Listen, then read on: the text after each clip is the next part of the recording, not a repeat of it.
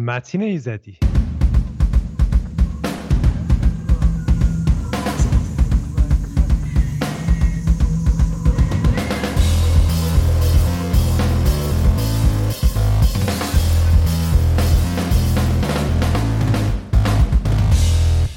خیلی سلام و ادب. حالتون چطوره؟ ارادت من متشکرم. باعث افتخاره که من دوباره در این در این دفعه در روی صندلی خودم در مقابل شما میشینم و قراره که گپ و گفتی کنیم. آره خب متین امروز می‌خوایم در مورد نوشتن صحبت کنیم. همه چی در مورد نوشتن. هر آنچه که فعلا توی این جلسه بتونیم در موردش صحبت کنیم. تو تجربه های زیادی تو این زمینه داری. تو تجربه کار رسانه ای داری در مورد نوشتن. تجربه فیلم نام نویسی داری. تو کتاب نوشتی کتاب کوتاه داستانهای کوتاه داری رمان بلند داری و تو بازی ها تو بازی ها هم تجربه کار تو بازی های پی سی داری به عنوان نویسنده هم تجربه کار تو بازی های موبایل. و امروز خلاصه تصمیم گرفتیم با تو یه گپی هلوهوش مقوله بسیار مهم نوشتن بزنیم. عالیه. صد درصد. خب متین یا از از وضعیت نوشتن کلا شروع کنیم. حالا ما روی کردمون همیشه خب طبیعتا ایرانه. اگر بتونیم یه نیم نگاهی به اتفاقایی که خارج از ایران هم میفته سعی می‌کنیم داشته باشیم. تو ایران نوشتن خب از مدرسه شروع میشه برای بچه ها و شاید جدیترین انتظاری که از بچه ها داریم تو مدرسه در زمینه نوشتن انشا باشه. و معمولا هم به نظر می‌رسه خیلی کم بهش توجه میشه هم توسط معلم ها. هم توسط دانش آموزا هم توسط پدر مادر یعنی مثلا فکر کنم انشا کسی نوبش بچه خیلی مهم نباشه برای کسی ولی ریاضی و علومه که مهمه. نظر چیه؟ اولا در مورد انشا کلا از همون کوچیکی شروع کنیم چون فکر کنم خیلی مهمه این بحث نوشتن. و, و مشکل چیه به نظر؟ ببین اولا که به نظر من در دو تا جا در در حقیقت دوران تحصیل میشه بچه ها رو ساخت برای اینکه نوشتن و با مثلا ادبیات آشنا بشن. یکی اصلا درصد زیادی از بچه های دهه شست به واسطه قنای کتاب های ادبیات فارسیشون علاقمند به ادبیات می شدن یعنی مثلا از شهر شعر سهراب و نمی‌دونم مثلا چه می‌دونم آلنده مثلا تو این کتاب بود تا مثلا قصه کوتاه آل احمد تا قصه کوتاه های مختلف تیکه های رمان های مختلف. از مثلا چه می‌دونم مولیر تو قصه داشتی تا این گستره تا مثلا شاهنامه. این گستره ادبی به نظر من یه ویژگی طلایی بود در کتاب های دهه 60 اخصالات کتاب ادبیاتش که بچه ها رو یعنی سنسوراشون روشن می‌کرد دیگه. یه دفعه مثلا تو مثلا سهراب سپری رو میخوندی بعد گفتی که اه مثلا این چی میگه؟ می‌رفتی می‌دیدی مثلا این خودش یه دریچه یا مثلا یه دفعه یه تیکه از ایرج میرزا میخوندی می‌دیدی اوه این یه دریچه دیگه یا مثلا شاهنامه سعدی هر کدومشون به نوعی.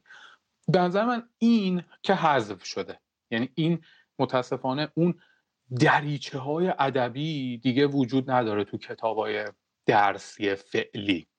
حالا به دلایل سیاسی و ایدئولوژی که اینا همشون کات شدن دیگه. یکی دیگه از جاها که به نظر من هم تو اشاره هم کردی بهش همون بحث انشاه اونجا هم خیلی موضوع مهمیه. یعنی به نظر من نوشتن در مورد خروجی و ورودیه نه در مورد فقط خروجی.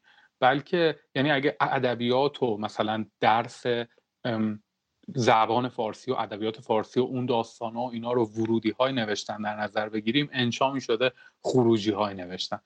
این دوتا به نظر مثلا از هم جدا نشدنی هن. گره ورودی گرفتن و خروجی گرفتن و خروجی دادن. اصلا مثلا یه نویسنده های خوب میگن که وقتی شما با یه مقوله مثل رایترز بلاک یا مثلا بنبست نویسندگی روبرو میشین ول کنین بریم بخونین. همیشه اینکه ول می‌کنین میری می‌خونی باعث زایش مجدد میشه. ولی آره قبول دارم که انشا خب این مملکت مهندس پرست و مهندس سازه دیگه. مهندس و دکتر. یعنی یعنی خیلی خوب حالا تو دهه ما خیلی کمتر. حالا باز شاید جدیدن یه ذره درسته که اون اینپوت قوی زمانه ما وجود شاید نداشته باشه تو کتاب و اینا اما باز حداقل به مثلا علوم انسانی و ادبیات و امثال هم بیشتر اهمیت داده میشه تو زمان فعلی. یعنی یارو می‌تونه بره یه چه انتخابی بکنه. ولی کن که به نظرم خیلی انشا چیز مهمیه. یعنی اصلا کلا برای یعنی یک تشویق یا دفعه می‌تونه توی درس انشا یا مثلا بچه رو تبدیل به نویسنده کنه. من بذار یه خاطره خیلی عجیب بگم. من یه معلمی داشتم کلاس چهارم ابتدایی که هم همواره داستانش رو میگم خیلی دوستش دارم. اسمش خانم خردمند بود. بعد این به ما انشا می‌داد و فلان و اینا. بعد یه بار یه انشایی داد در مورد همین از این سوژه های تا مثلا تیپیک دیگه که برید مثلا تابستان خود را چگونه مثلا گذراندید. بعد همیشه هم دیگه یادته که این انشا اینجوری شروع می‌شد که اکنون که قلم را در دست می‌گیرم مثلا اسب تخیل را بر صفحات سفید کاغذ مثلا میدوانم اینجوری. بعد من اون موقع که این اینو گفت یه تو ذهنم یه مثلا دو تا کاراکتر فانتزی تیپ مثلا تن تن وجود داشتن که فکر کنم مثلا اگه ما تابستون رفته باشیم اینا رو دیده باشیم چی؟ بعد یه داستان مثلا خیلی احمقانه ای نوشتم در مورد اینکه مثلا ما خانوادهمون رفتیم بعد اون دو تا کاراکتر خیلی عجیبا که مثل تن تن و مثلا کاپتان هادوکن اونا رو دیدیم. بعد این داستان رو بردم سر کلاس مثلا یه صفحه بود. بعد از غذا اون دفعه من قرار شد برم پای تخته بخونم. رفتم پای تخته خوندم بعد همه بچه ها خوشحال شدن و خانم خردمندم خیلی تشویق کرد و گفت بعد انشای هفته بعد مثلا سوجش بود یه چیز دیگه مثلا درخت کاج را توصیف کنی بعد به من گفت تو ادامه این قصه رو بنویس. خیلی ها امین حسین خیلیه تو گو تو ادامه این قصه رو بنویس. بیا بچه ها بخون ببین بعد ما این انشا قرار بود بعد سیزده به در نوشته بشه. یعنی افتاده بود جلسه بعد عید. بعد ما رفتیم مسافرت و همیشه هم تو عید چاپال می‌شد دیگه. دقیقه 90 میشه سی تون تون پیک شادی رو حل کردن و فلان و اینا. بعد من انشا رو نرسیدم بنویسم. و جلسه بعد عید این صدا کرد منو که بیا ایزدی ادامه قصه رو بخون. حالا من درست یادم نیست که ما چهارم ابتدایی بودیم یا پنجم ابتدایی خیلی محو تو ذهنم بعد من همینجوری پرو پرو رفتم و دفتر سفید رو گرفتم جلوم. الکی شروع کردم یه داستانی رو خوندن. همینجوری که اینا رفتن اینجوری کردن بعد سوار سفینه شدن رفتن فلان. بعد اون فهمید که خب من دارم داستان از خودم میبافم ولی هیچی نگفت. مثلا پنج دقیقه من داستانم و انشام خوندم و زیر کاغذ سفید یه بیست به من داد. زیر کاغذ سفید. به نظر من این اصلی ترین نقطه در زندگی من شاید. یعنی یکی از مثلا ستون های این که یه نفر رو تبدیل به نویسنده کنی به نظر من این لحظه بود برای من.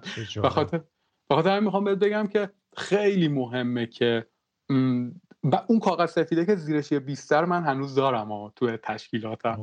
ولی کن که آره چند وقت پیشم رفتم سعی کردم خانومه رو پیدا کنم و اینا نتونستم ولی.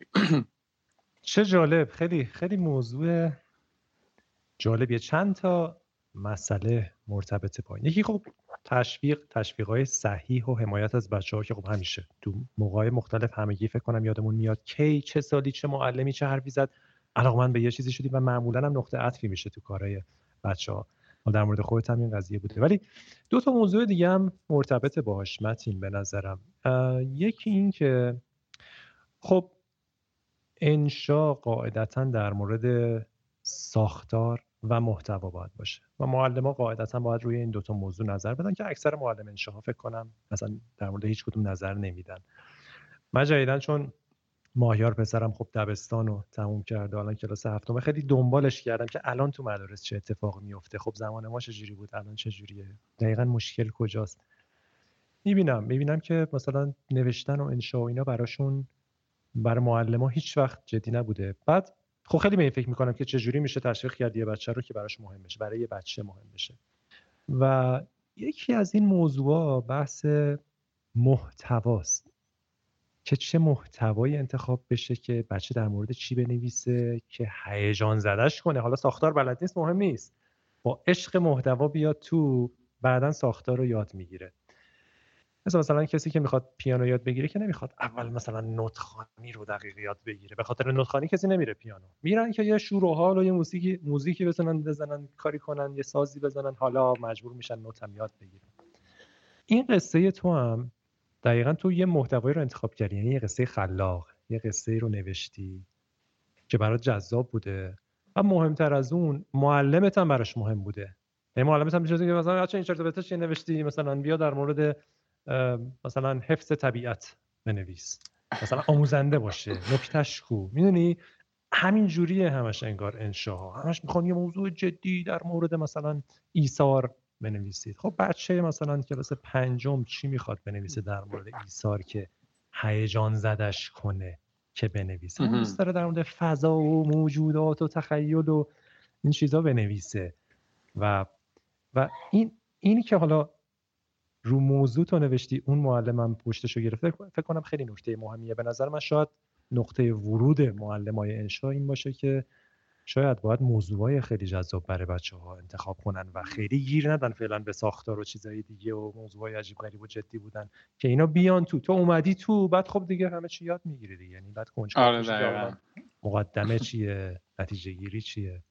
آره در این کلا می‌دونی مسئله اینه که دلی برخورد کنی با موضوع دیگه. یعنی مثلا ببینی که طرف چیه. مثلا من سعی می‌کنم تو کلاس های فیلمنامه‌نویسی و اینا هم که درس می‌دادم این کار رو بکنم. ببینم طرف چی چیه. اون راه ورود هر کسی فرق می‌کنه با دیگری. می‌دونی یه نسخه کلی برای نوشتن همه وجود نداره که. مثلا تو یکی رو باید بهش بگی که فیلم ببین بنویس. یکی رو باید بگی که مثلا چه می‌دونم مثلا فلان کار رو بکن بنویس. بنابراین به نظرم مثلا معلم های خوب فقط در این در شناخت تو اثر می‌کنن کارشون. یعنی اینکه تو رو می‌شناسن میگن که خب من کلاس زمان می‌رفتم. این بازم یه معلمی داشتم که هیچ وقت یادم نمیره. مثلا بچگی جمعه ها اسمش آقای وحدتی بود. بکسور بود و یه مردی بود باز خودش. بعد این من جمعه ها می‌رفتم. سه چهار جلسه رفتم. خیلی هم کوچیک بودم. رفتم تکلیف تکلیف انجام نمی‌دادم.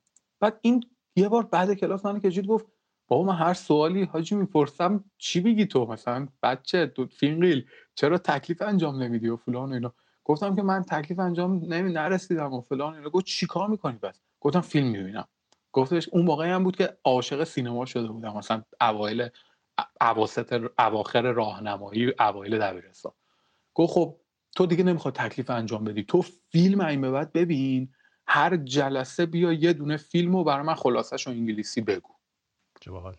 آره ببین یعنی اصلا کلا به نظر من این و این یکی از دوباره ستون شد که مثلا من اصلا دیگه انگلیسی رو نه به صورت درس یاد گرفتنی که اه, مثلا بریم یه چیز فرمولای گرامر یاد بگیریم بلکه به صورت یه عشقی برای فهمیدن سینما و فیلم ها مثلا باهاش برخورد کنم. نظر من خیلی مهمه. یعنی من معلم های خوبی داشتم. یعنی خیلی خوششانس بودم که معلم های اینجوری داشتم. و سعی کردم مثلا یه ذره معلم خوبی هم باشم. به نظرم هر کدوم ما این کارو بکنیم می‌تونیم نسل بعدی رو یه ذره حالش رو بهتر کنیم. اینکه اگه خودمون معلم های خوبی داشتیم یه ذره فکر کنیم به اینکه احتمالاً چیزایی که قرار به بعدی ها منتقل کنیم چه شکلی باید باشه و به هر کدومشون چجوری باید بگیم و اینجور بحثا.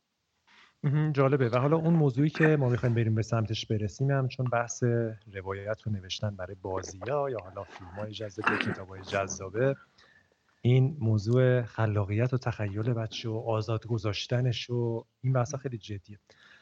یه درسی توی همه چی تخیله. اصلا به نظرم هیچ چیز دیگه ای در نوشتن. یعنی همه قواعد و اینا رو که اصلا باید یعنی باید ریخت دور که نباید ریخت دور یعنی باید در نظر داشت که اساس کار تخیله دیگه. فقط تخیل. بقیهش دیگه همش خودش خب به وجود میاد. یه درسی توی سیلابس دوران دبیرستان اکثر کشورهای غربی آمریکا و کشورهایی که می‌دونم دارن و خیلی وقتا تو دانشگاه دارن به اسم creative writing نوشتن خلاق که تمرکزش روی همون بحث محتوا و خلاقیت همچین چیزی ما نداریم درسته؟ نمی‌دونم تو دانشگاه تو فوق لیسانس. حالا ادبیات رو نمی‌دونم ولی مثلا تو فوق لیسانس ادبیات نمایشی تو ترم دوش یه درسی هست نوشتن خلاق. یعنی تو راه تا آخر اومده باشی که بعد تا تو بگن خلاق چیکار کردی؟ آره. آره خیلی خیلی مهمه. چی باعث شد که تو ادامه بدی بعد از اون. چون خیلی وقتا حالا اینم یه موضوعه. بچه ها توانایی خوبی دارن. بعضی وقتا هم ممکنه یه جرقه هایی بزنه مثل اتفاقی که تعریف کردی که برای تو خب مهم باشه. بوستت کنه و یه ذره جدیتر بگیری و علاقه مند بشی. من خودم هم یه تجربه اینجوری داشتم دقیقا کلاس پنجم دبستان. یه تشویقی تو همین بحث نوشتن شدم و یادم خیلی تاثیر داشت اون موقع رو. ولی چی بعدش لازمه به نظرت که این ادامه پیدا کنه. مثلا برای تو چه موضوعی باعث شد که کنجکاویت نسبت به نوشتن بمونه؟ حالا بزرگتر شدی دبیرستان رفتی بعد می‌خواستی وارد دانشگاه بشی؟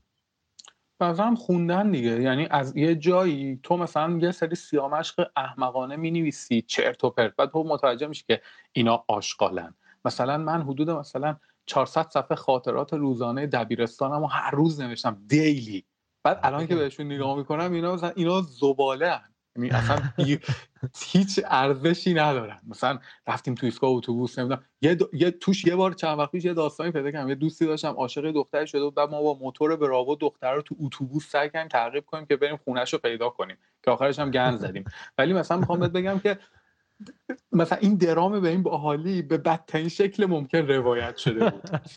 تو اون دفتر خاطره ها بعد تو ناکو تو یه سری سیامشک می‌کنی که اینا رو به فقط صرفا برای اینکه یاد بگیری که اصلا چجوری به اصطلاح قلم بگیری دستت. خب بعد از یه بعد در موازی با این فقط خواندن یعنی خواندنه که باعث میشه که تو شروع می‌کنی یه دفعه دیدن خوندن چیزهای مختلف و می‌بینی که او مثلا متن صد سال تنهایی رو وقتی می‌خونم چقدر فرق می‌کنه با متن مثلا پیر مرد و دریا؟ این دوتا چقدر مثلا با متن سلینجر فرق می‌کنن؟ ناتوردش چرا مثلا لحنش هولدن کالفیلد توش این شکلیه ولی مثلا سیمور پیشگفتار لحن مثلا بادی این جفتش مال یه نویسنده است اون شکلیه. تو از خلال به نظر من تارانتینو یه حرف خوبی می‌زنه دیگه. میگه اگه من بگم که تو film school رفتی من میگم من به فیلم به مدرسه فیلم ها رفتم به مدرسه فیلم نرفتم. این خیلی جالبه واقعا هم اونجوریه دیگه. یعنی انگار که تارانتینویی که در ویدیو کلوپ خودش نشسته و سینما رو از خلال فیلم ها یاد گرفته. چی از این خفنتر؟ یعنی اصلا چی از این کارآمدتر؟ و روشن کننده تر بر انگیزه. چی از این motivating تر برای اینکه آدم هر حوزه رو از خلال محصولاتش درک و کشف کنه. می‌دونی؟ خب این خیلی عالیه. ولی ببین این محتوا هست. یعنی اون فیلم ها در اختیار خیلی ها بودن. این کتابایی هم که گفتی در اختیار خیلی ها بودن و هستن. در طول تاریخ. چی میشه که تارنتینو میره دنبال اون؟ چی میشه که متین ایزدی کنجکاو میشه که از خلال این کتابا فکر کنه به نحوه نوشتنشون به نحوه ادبیاتشون؟ اون اون می‌دونی یه پله قبله چیه که این اتفاق بیفته؟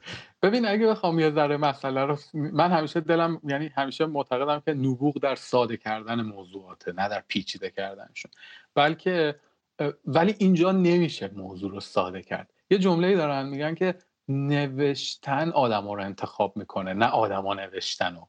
خب ممکنه خیلی پیچیده به نظر بیاد. آره یه جور عجیبی امیر حسین نمیشه خیلی تفکیک کرد که من کجا با چه محرکایی با چه مهندسی رفتم دنبالش. می‌دونی یه مجموعه ای از مثلا علت و معلولای احساسی و در هم تنیده و اینا. ولی من اگه بخوام یکی دو تا چیز از توش بیرون بکشم به نظر من یکی تخیله. یعنی وقتی تو دائم داری با خود تخیل می‌کنی که اون به اصطلاح چی می‌شد اگه های طلایی؟ چی می‌شد اگه الان مثلا کرج به تهران حمله می‌کرد؟ چی می‌شد اگه مثلا الان نمی‌دونم مثلا هزار تا از این چی میشه اگه چی میشه اگه الان مثلا من بابام سرطان چی میشه اگه موجودات فضایی؟ چی میشه اگه این چی میشه اگه های فضایی رو وقتی میگم فضایی تخیلی رو تو اگه همش داری با خودت خب یه جایی و همش هم داری می‌خونی همزمان. این دوتا خیلی نکته مهمه خب یه جایی خود به خود یه دفعه این دوتا به هم connect میشن. اصلا یعنی شک ندارم اینو.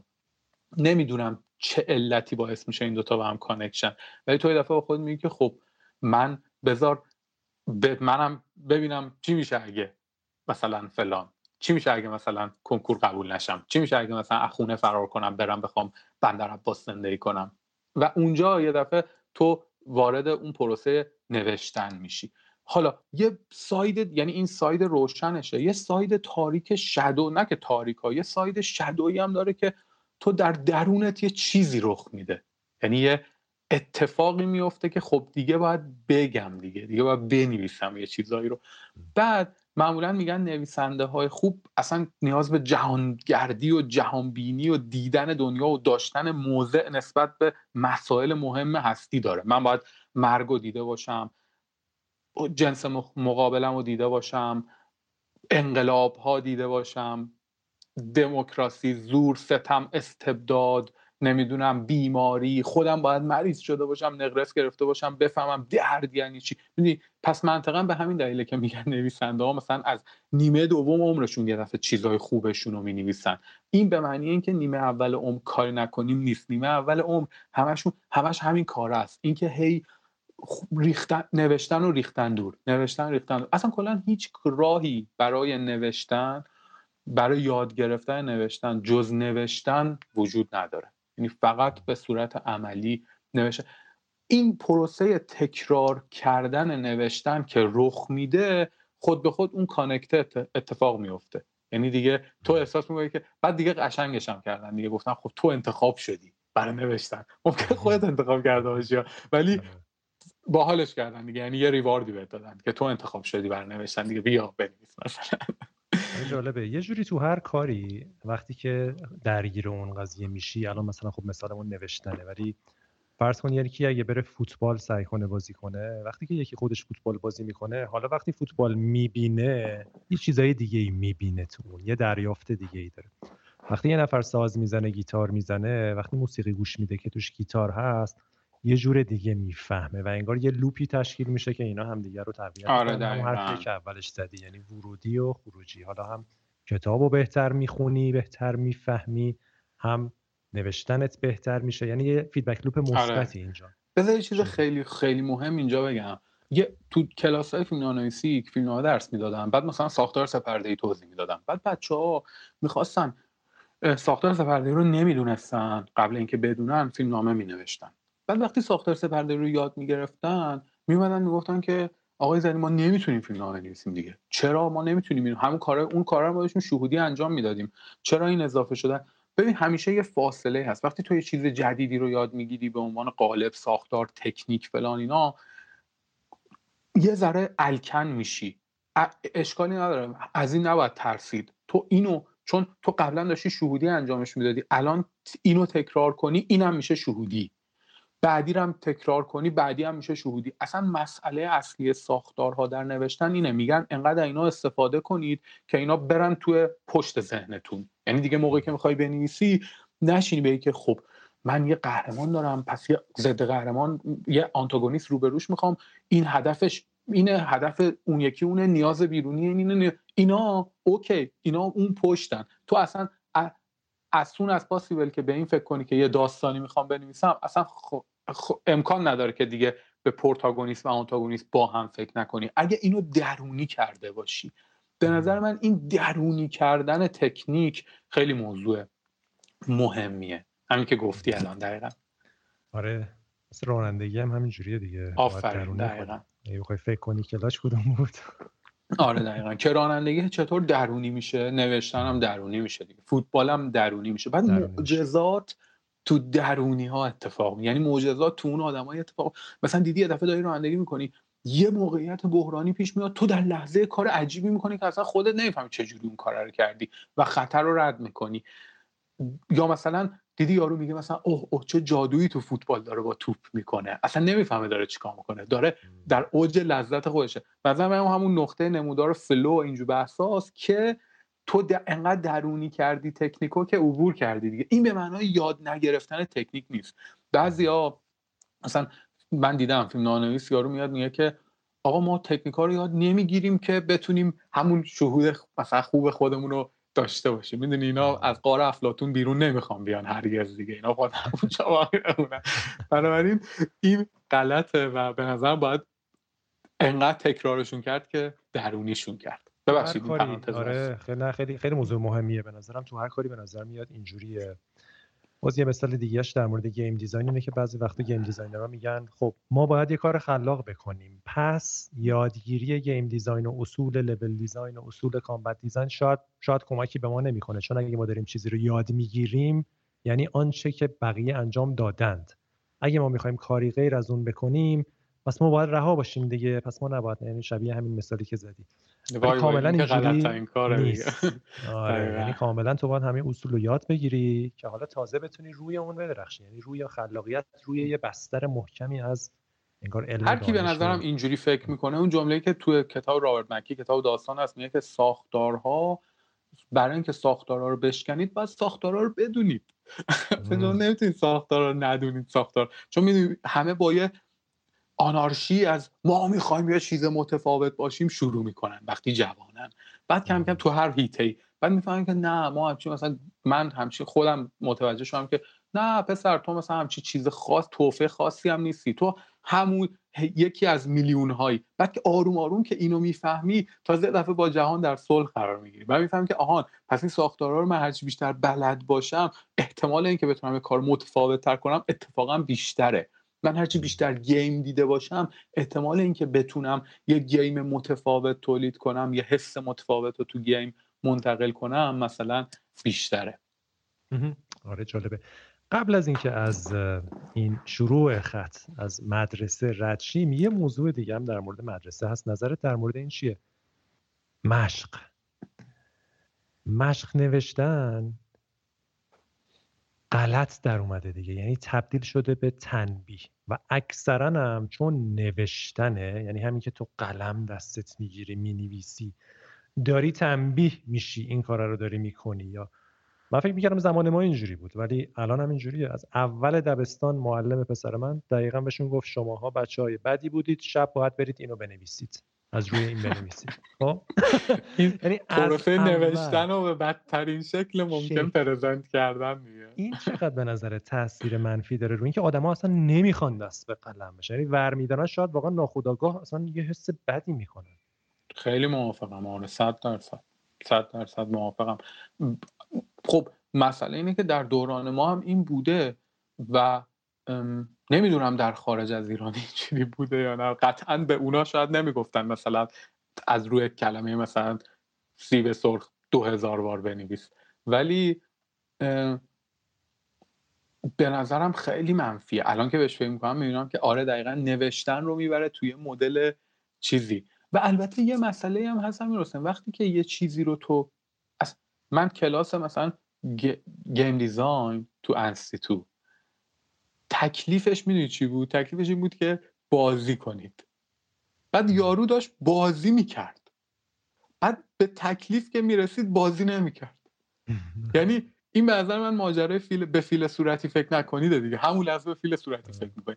یعنی تو هر چیزی رو که بهش یه محدودیتی میبندی یعنی میکنیش یک ساختار تشویقی تنبیهی یا ساختار ارزشی به نظر من دیگه چیز میشه. از اون حالت در حقیقت آره. اختیار خارج میشه. یه جبری میاد توش و چقدر اینو منفی می‌کنه.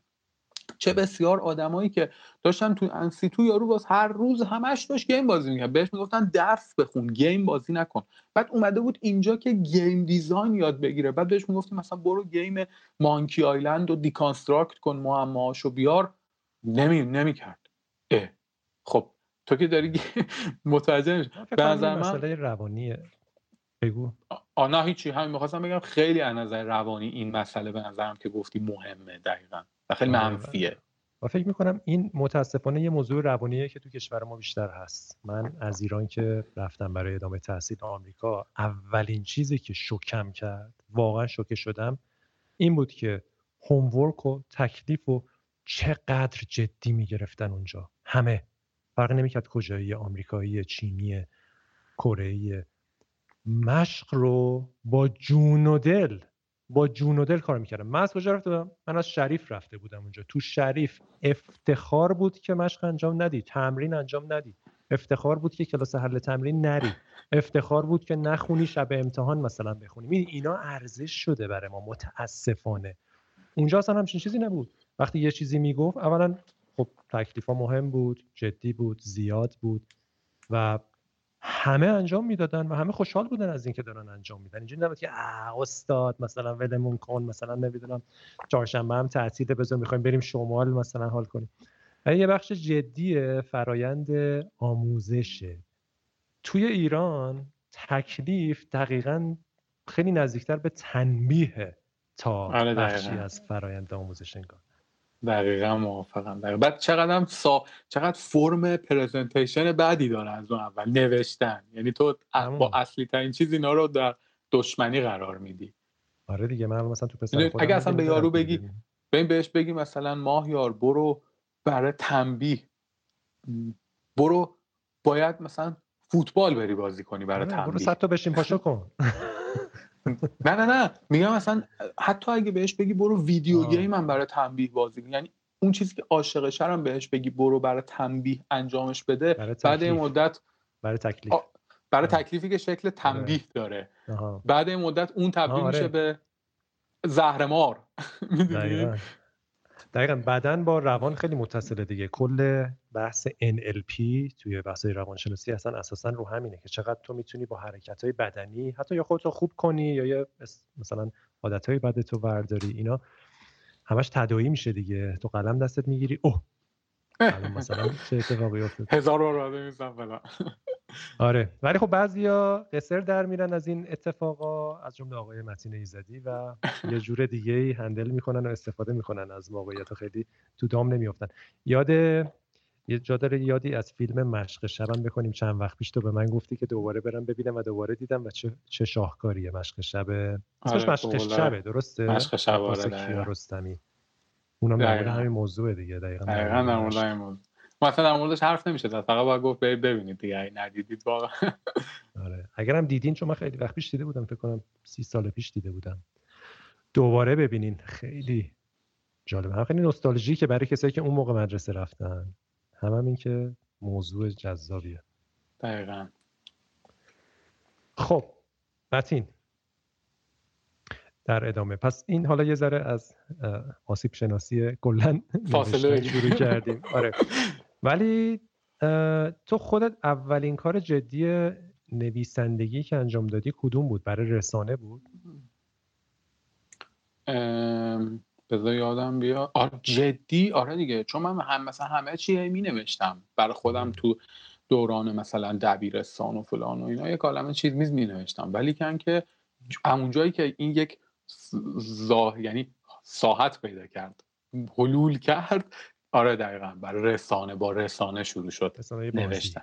آره. رسانه بازی آره دقیقا. خب نوشتن برای رسانه بازی چه چه نکته هایی داره به نظرت؟ چه سختی هایی داره؟ اصلا کلا با نوشتن های دیگه چه فرقی داره نداره؟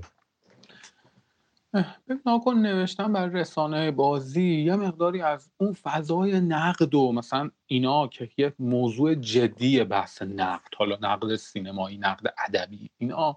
وقتی تو میگی نقد بازی این یه مقدار میکس شده با مفهوم review نوشتن برای بازی یا مثلا یه چیزی مثل preview نوشتن برای بازی که هنوز یه game ی نیومده تو انگار یه data gathering ی کنی چیزایی در موردش بگی یا مثلا tips and tricks در مورد بازی گفتن یا مثلا trivia در مورد بازی گفتن. اسلوبای نگارش در مورد video game یه مقداری به واسطه این که خب در حقیقت تو رسانه های خارجی اینا ست شدن خارج از این الگوها یه ذره حرکت کردن تو video game خیلی سخته. یعنی وقتی تو می‌خوای review می نویسی مخاطب انتظار داره که خب در نهایت یه review این دیگه. من چیکار کنم؟ game رو بخرم؟ نخرم فلان.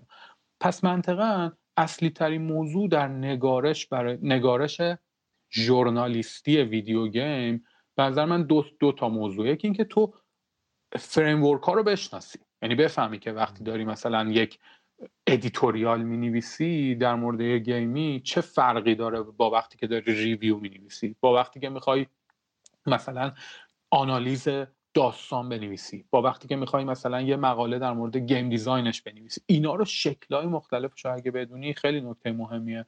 و نکته بعدی این که به نظر من تو یه ده چون اینا فرمای رایجیان رسم الخط رایجی دارن. نه هم در ایران هم در جهان. یعنی تو وقتی review مثلا آی جی رو می‌خونی ریویو گارد مثلا GameSpot هم همونه review PC Gamer هم همونه review فلان. ولی مثلا یه دفعه review Kotaku ه که فرق می‌کنه. به نظر من یا مثلا review Destructoid و Rock Paper Shotgun و اینا فرق می‌کنن اینا لحن رو اضافه می‌کنن بهش. یعنی چون تو فریم که نمیشه تغییر یعنی نه که نشه قطعا که میشه ولی خب چون می‌خوای توی رسانه ای بنویسی اون ازت می‌خواد که آقا review بنویس مثلا. تو پس منطقا اسلوبو که باید ریویو بنویسی. ولی اتفاقی که میفته اینه که تو حالا چجوری خودم رو وارد این متن کنم؟ چجوری دیدگاه خودم وارد لحن من چیه که بخواد اد بشه؟ چون الان دیدی دیگه الان 90 درصد متنایی که داره تولید میشه در حوزه ژورنالیسم گیم اینا شبیه همن. یعنی نویسنده هایی که دستخط خیلی متفاوتی داشته باشن و تو بگی که آهان یه نویسنده متفاوت که داره با یه شکل دیگه ای به مسئله نقد ریویو نوشتن نگاه می‌کنه پیدا نمیشه. به نظر من اصل کار دونستن الگوها و سعی کردن برای تزریق لحن خاص به ریویوه. به نوشتن ژورنالیستیه. خب دو سه تا سوال دارم من. اولیش در مورد همین ساختاراست. این ساختارای نوشتن مثلا ساختار نوشتن preview یه بازی ساختار نوشتن نقد یه بازی اینا رو بچه‌ای که می‌خوان تو این زمینه وارد شن چجوری می‌تونن یاد بگیرن؟ آیا احتمالا خودت تو اون زمان که خب خیلی reference و اینترنت جدی نبود احتمالا با دیدن نمونه ها یاد گرفتی تجربی؟ آیا هنوزم بهترین راهش همونه که برن مثلا فرض کن PC Gamer رو نگاه کنن نقداش و ساختارش رو سعی کنن در بیارن؟ یا اینکه منابع بهتری الان هست برای یادگیری کلا نوشتن برای بازی؟ بذار یه پله از این بحث یه چیز خارج کلی‌تری رو بگم. ببین deconstruct یعنی اون لحظه ای که تو تصمیم گرفتی که آقا من می‌خوام رمان بنویسم می‌خوام فیلم بنویسم می‌خوام کتاب مثلا داستان کودک بنویسم می‌خوام game design کنم می‌خوام نمی‌دونم. ببین هر کاری می‌خوای بکنی به نظر من deconstruct چیزی که وجود داره آموزنده ترین material ممکنه. حتی اگه deconstruct تو در این حد احمقانه باشه که مثلا بهت بگن پدرخوانده یک رو deconstruct کن به که پدرخوانده قصه خانواده مافیاییه که پدر رو می‌کشن قدرت به پسر منتقل میشه. okay اصلا اشکال نداره. این deconstruct تو این سطح می‌تونی توی سجل کتاب بنویسی در مورد deconstruct پدر هم. مثلا 20 سال دیگه. مسئله اینه که اون کاری که تو در ذهنت در شکستن موضوع و پیدا کردن الماناش و کنار هم قرار دادن اینا و تشخیص اینکه رول هر کدومشون چی بود می‌کنه به نظر من آموزنده ترین چیز در تولیدته اتفاقا. یعنی من هر وقت می‌خوام یه چیزی رو یاد یاد بگیرم سعی می‌کنم نمونه های مشابهش رو deconstruct کنم. به نظر من یا واک واک شکنی کنم واکاوی کنم. پس منطقا آره قطعا. به نظرم خوندن دیدن review های مختلف در از این رسانه های general مثلا بدون رسم الخط تا رسانه های پیچیده تری که رسم الخط دارن مثلا تو وقتی Polygon در مورد Red Redemption می نویسه خیلی فرق داره با IGN در مورد Red Redemption نوشتن. این دوتا رو بخونی و بفهمی که تو Polygon چه چیزی تزریق شده که این متن رو داره متفاوت می‌کنه. اینا رو بتونی بشکنی قطعا خیلی می‌تونه کمک کنه به اینکه خودت به عنوان ژورنالیست game یه چیز مهمی بین یه چیز خوبی بنویسی. و یه مسئله دیگه ژورنالیست از generalist. این خیلی بده. بابا تو همه این ژورنالیست ها اینجوری شدن جدیدن که من حوزه سرگرمی رو بلدم حوزه فلان رو بلدم اینو بلدم فیلم رو بلدم اونو اینه نه که بلدم و در موردش حرف می‌زنم. نمی‌دونم مثلا game ا من این game ها رو بهم دادن. review می‌تونم بنویسم preview هم می‌تونم بنویسم پروفایل هم می‌تونم بنویسم یادداشتم می‌تونم بنویسم retro هم بهم بدن می‌نویسم editorial هم می‌نویسم. در مورد مثلا دنیل احمد هم نظر دارم توییتر هم همش هستم آخه چرا؟ تو پس اون دومیه تو پس رسم الخط خودت کجاست؟ تو باز دوباره ژورنالیست از ژنرالیستی دیگه. چه فرقی با همه این صدایی که دارن هر روز تو توییتر و فولان و بیسار و اینا میکوبن داری؟ همه دارن می‌دونی مثلا برای من جالبه. مثلا همه در مورد مثلا اوار یه اواردزی مثلا گیم اواردز همه نظر میده همه اطلاع رسانی می‌کنه آخه از لایه اطلاع رسانی یه پله بیاید بالاتر. اون جایی شما شنیده میشید که حرفی که همه دارن میگن. امسال نومدلند الان برو توییتر همین امروز. اینجوری. همه دارن میگن نومدلند جایزه گلدن گلوب مثلا فلان برد. خب این صدا این همه صدا وقتی شنیده میشه کدوم صدا به گوش می‌رسه؟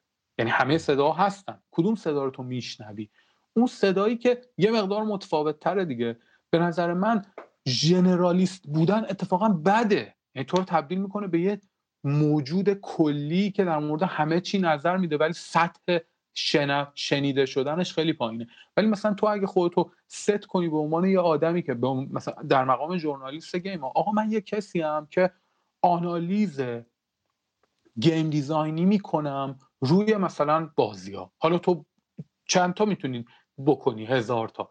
تو اینو فقط می تو این صدای تو اینجا شنیده میشه. به نظرم خیلی مهمه که بعد از دونستن فریم ها یعنی بعد از دونستن structure ا یکی دو تاشو تو ورداری و که به علاقه نزدیک تره و تو اونا سعی کنی tone of voice خودتو اضافه کنی. اون موقع است که شنیده میشی. جالبه. آره شاید تو هر مثال خوبی نگاه کنیم همینجوری باشه. مثال های بین المللی خوب سایت های خوب همشون یه شخصیتی دارن. یه دقیقا همین که یه لحن خاصی دارن و واسه همین مخاطبای خاص خودشون هم دارن و مخاطبا هم احساس نمی‌کنن که طرف داره یه چیزی رو همینجوری میگه. واقعا احساس می‌کنن که اصیله یه اصالتی داره حرف زدنش. واقعا معتقدن به یه چیزی که دارن میگن. حالا در همین ببخشید اینکه اینفورمیتیو سعی نکنی هی باشی دیگه. یعنی که تو فقط سعی کنی تو game رسانه game informative باشی اشتباه تو رسانه game ی information رو بریز دور اصلا. What the fuck تو دنبال این باش که مثلا تو یه ایدئولوژی داری. تو می‌خوای بازی های story driven رو بیشتر present کنی و در مورد استوریاشون حرف اینو بچسب. تو لازم نیست در مورد پس اگه اینو چسبیدی دیگه لازم نیست در مورد مثلا نه تو باید در مورد کنترل و مثلا Last of Us دو بنویسی. تو ول کن تو Fortnite چه خبره. تو ول کن توی اینجا تو که همه رو نمی‌تونی کاور کنی. تو باید پیدا کنی چی و اون جای علاقت رو پیدا کنی تو اون شروع کنی نوشتن. ژورنالیسم این به نظر من اساسش اینه. اگه می‌خوای یه نویسنده متفاوت باشی اگه نمی‌خوای همینجوری فله ای متن تولید کنی که خوبه اونم. اونم okay دیگه. میری تو این industry که داره هی خبر تولید می‌کنه چیزای مشابه تولید می‌کنه هیچ فرقی هم بین مثلا متین ایزدیش با ایزد متینیش با مثلا اکبر ایزدیش با متین اکبریش با اینا نیست دیگه. هیچ فرقی نداره. اینا همه یه نفر. چون همه چون شبیه هم آره ببین این تصمیم سختیه برای یه برای کسب و کار برای هر کسب و کاری. چون تو یه موقع دید بلند مدت می‌دونی داشته باشی. بگی من فقط می‌خوام در مورد بازی های روایت محور بنویسم و هر مقاله‌ای که می‌نویسم پنجاه نفر فقط میخوننش ولی من می‌نویسم. چون به یه چشم دارم فکر می‌کنم بشم واقعا یه منبع معتبر اطلاعات در مورد بازی های داستان محور و مثلا فرض کن یه میلیون نفرم تارگت من یه روزی یه میلیون نفر مطالبمو می‌خونن. ولی از این ور یه نفر می‌تونه بگه خب من درسته می‌تونم یه الان در مورد یه داستان بازی داستان محور یه بازی داستان محور بنویسم ولی همین الان بیام در مورد Fortnite بنویسم. یهو 300 تا بیننده اضافه میشن. پس من الان بیام این کارو بکنم. یعنی انگار یه جور دید کوتاه مدت تو رو می‌بره با خودش. می‌بره به یه اقیانوسی که تبدیل به همون هیچیه میشی. چون می‌خوای برای همه یه چیزی بنویسی و یهو هیچ میشه انگار یه business دیگه انگار وارد میشی و که دقیقا دقیقا. خب اوکی. مشکلی نداره که تو اینو انجام بدی و به عنوان نویسنده تو می‌تونی یه چیزای جنرالی هم بنویسی تو زندگیت یک عالمه. ولی مسئله اینه که بفهمی که از این جنرال نویسیه تو صدات به جایی نخواهد تو لحظه ای آره. صدات به جایی خواهد رسید. یعنی لحظه ای متین اکبری با اکبر متینی فرق می‌کنه تو ذهنش خواننده که تو فرق داده باشی. یعنی متفاوت نوشته باشی خودت باشی دیگه. آره. حالا یه چیز دیگه مرتبط با همین قضیه که به نقدم وصل میشه چون به حال بازی سازی هم یکی از صنایعی که خیلی متصله به بحث نقد و خیلی بعضی وقتا چالش تو این قضیه هست. بین بازی ساز و منتقد و شاید شبیه سینما و حالا تا حدی موسیقی.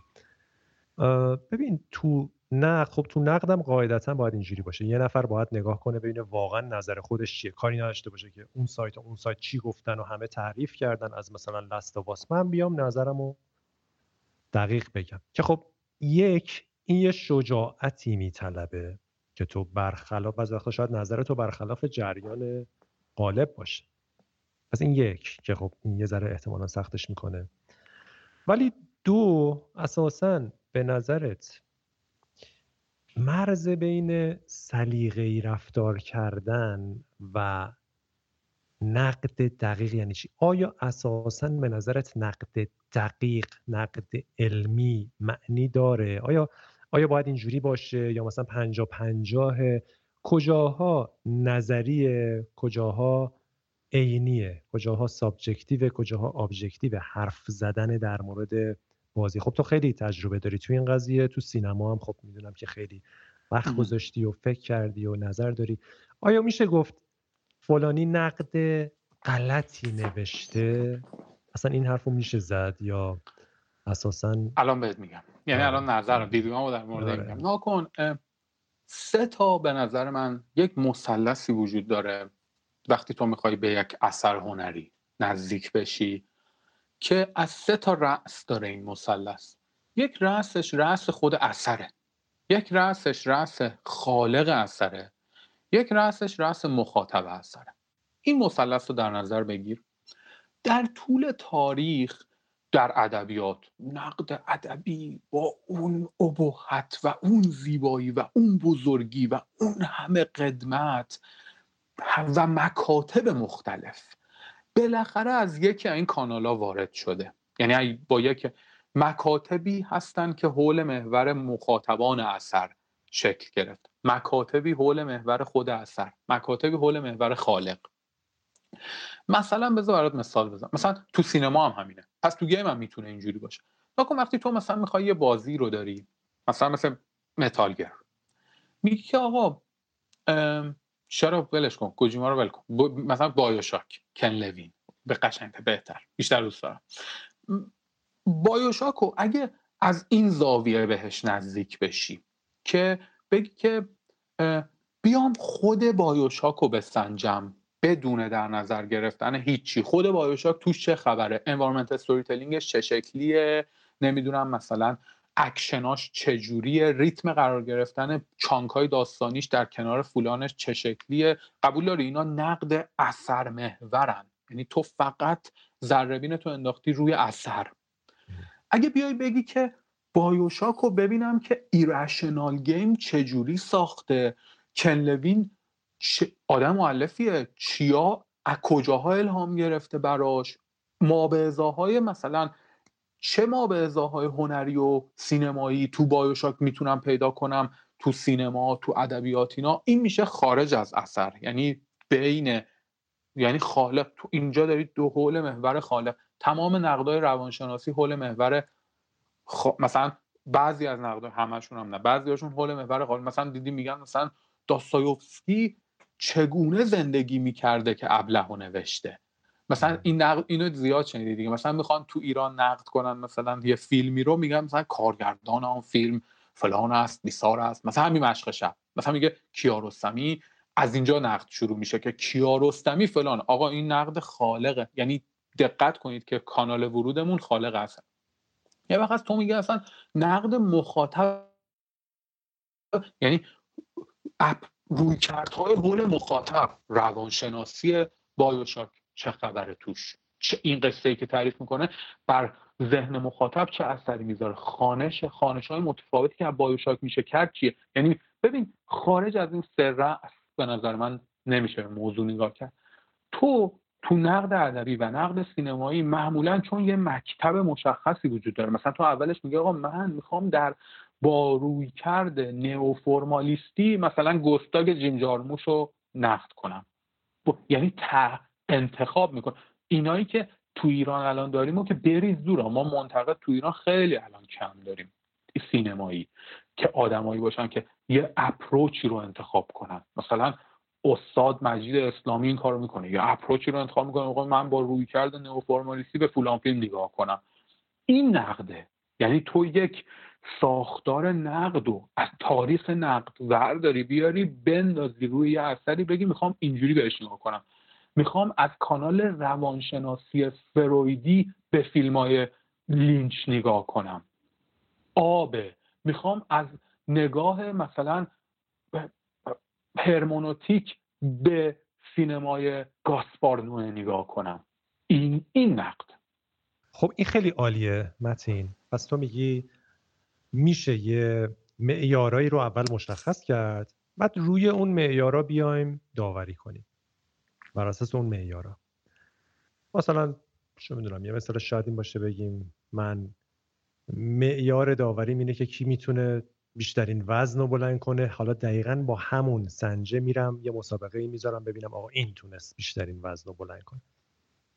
ولی مواقعی که این معیارا نیست چی؟ مثلا فرض کن یه محصول نوآوریه خلاقیه یه بازیه. مثلا یه بازی مثل پیپرز پلیزه اینو یکی می‌خواد نقد کنه. شاید شاید اون فرمایی که از قدیم بوده لزوما نیفته. یعنی لزوما مپ نشه روی این بازی. اونجا اونجا اگه منتقد بگه به نظر من خوبه. به نظر من حس خوبی میده. این, این حرفا چی؟ اینا اینا هم هست؟ چون اون قبلی که گفتی خب خیلی یه ذره علمی شد. یعنی میشه یه ساختاری رو انتخاب کرد. بر اساس همون ساختار منتقد می‌تونه بنویسه و نقدش رو تحلیل کنه دلیل بیاره. اگه بهش میگن آقا تو چرت گفتی میگه نه چرت نگفتم به این دلیل. این این این در مثلا ساختار نئوفرمالیستی اینم این این مثلا. غیر از این نظرت چیه؟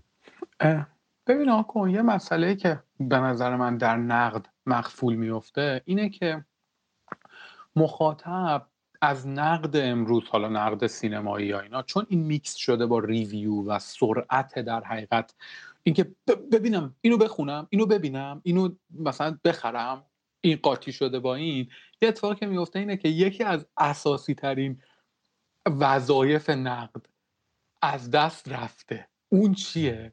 اون اینه که نقد افقهای معنای جدیدی رو تعویلهای جدیدی رو به متن اضافه کنه. متن حالا هر چیزی بازی. یعنی من به عنوان منتقد از زاویه روانشناختی به بایوشاک نگاه می‌کنم و به جهان بایوشاک به جهان مخاطبای بایوشاک یه تیکه دانش اضافه می‌کنم. می‌ذارم اینجا.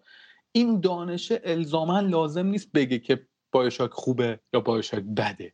در نهایت من می‌تونم به عنوان آدمی که این زحمت رو کشیده مثلا بگم آقا در نظر من با توجه به این راهی که من اومدم بایوشاک خیلی خوب عمل می‌کنه در مثلا فولان کردم اوکی.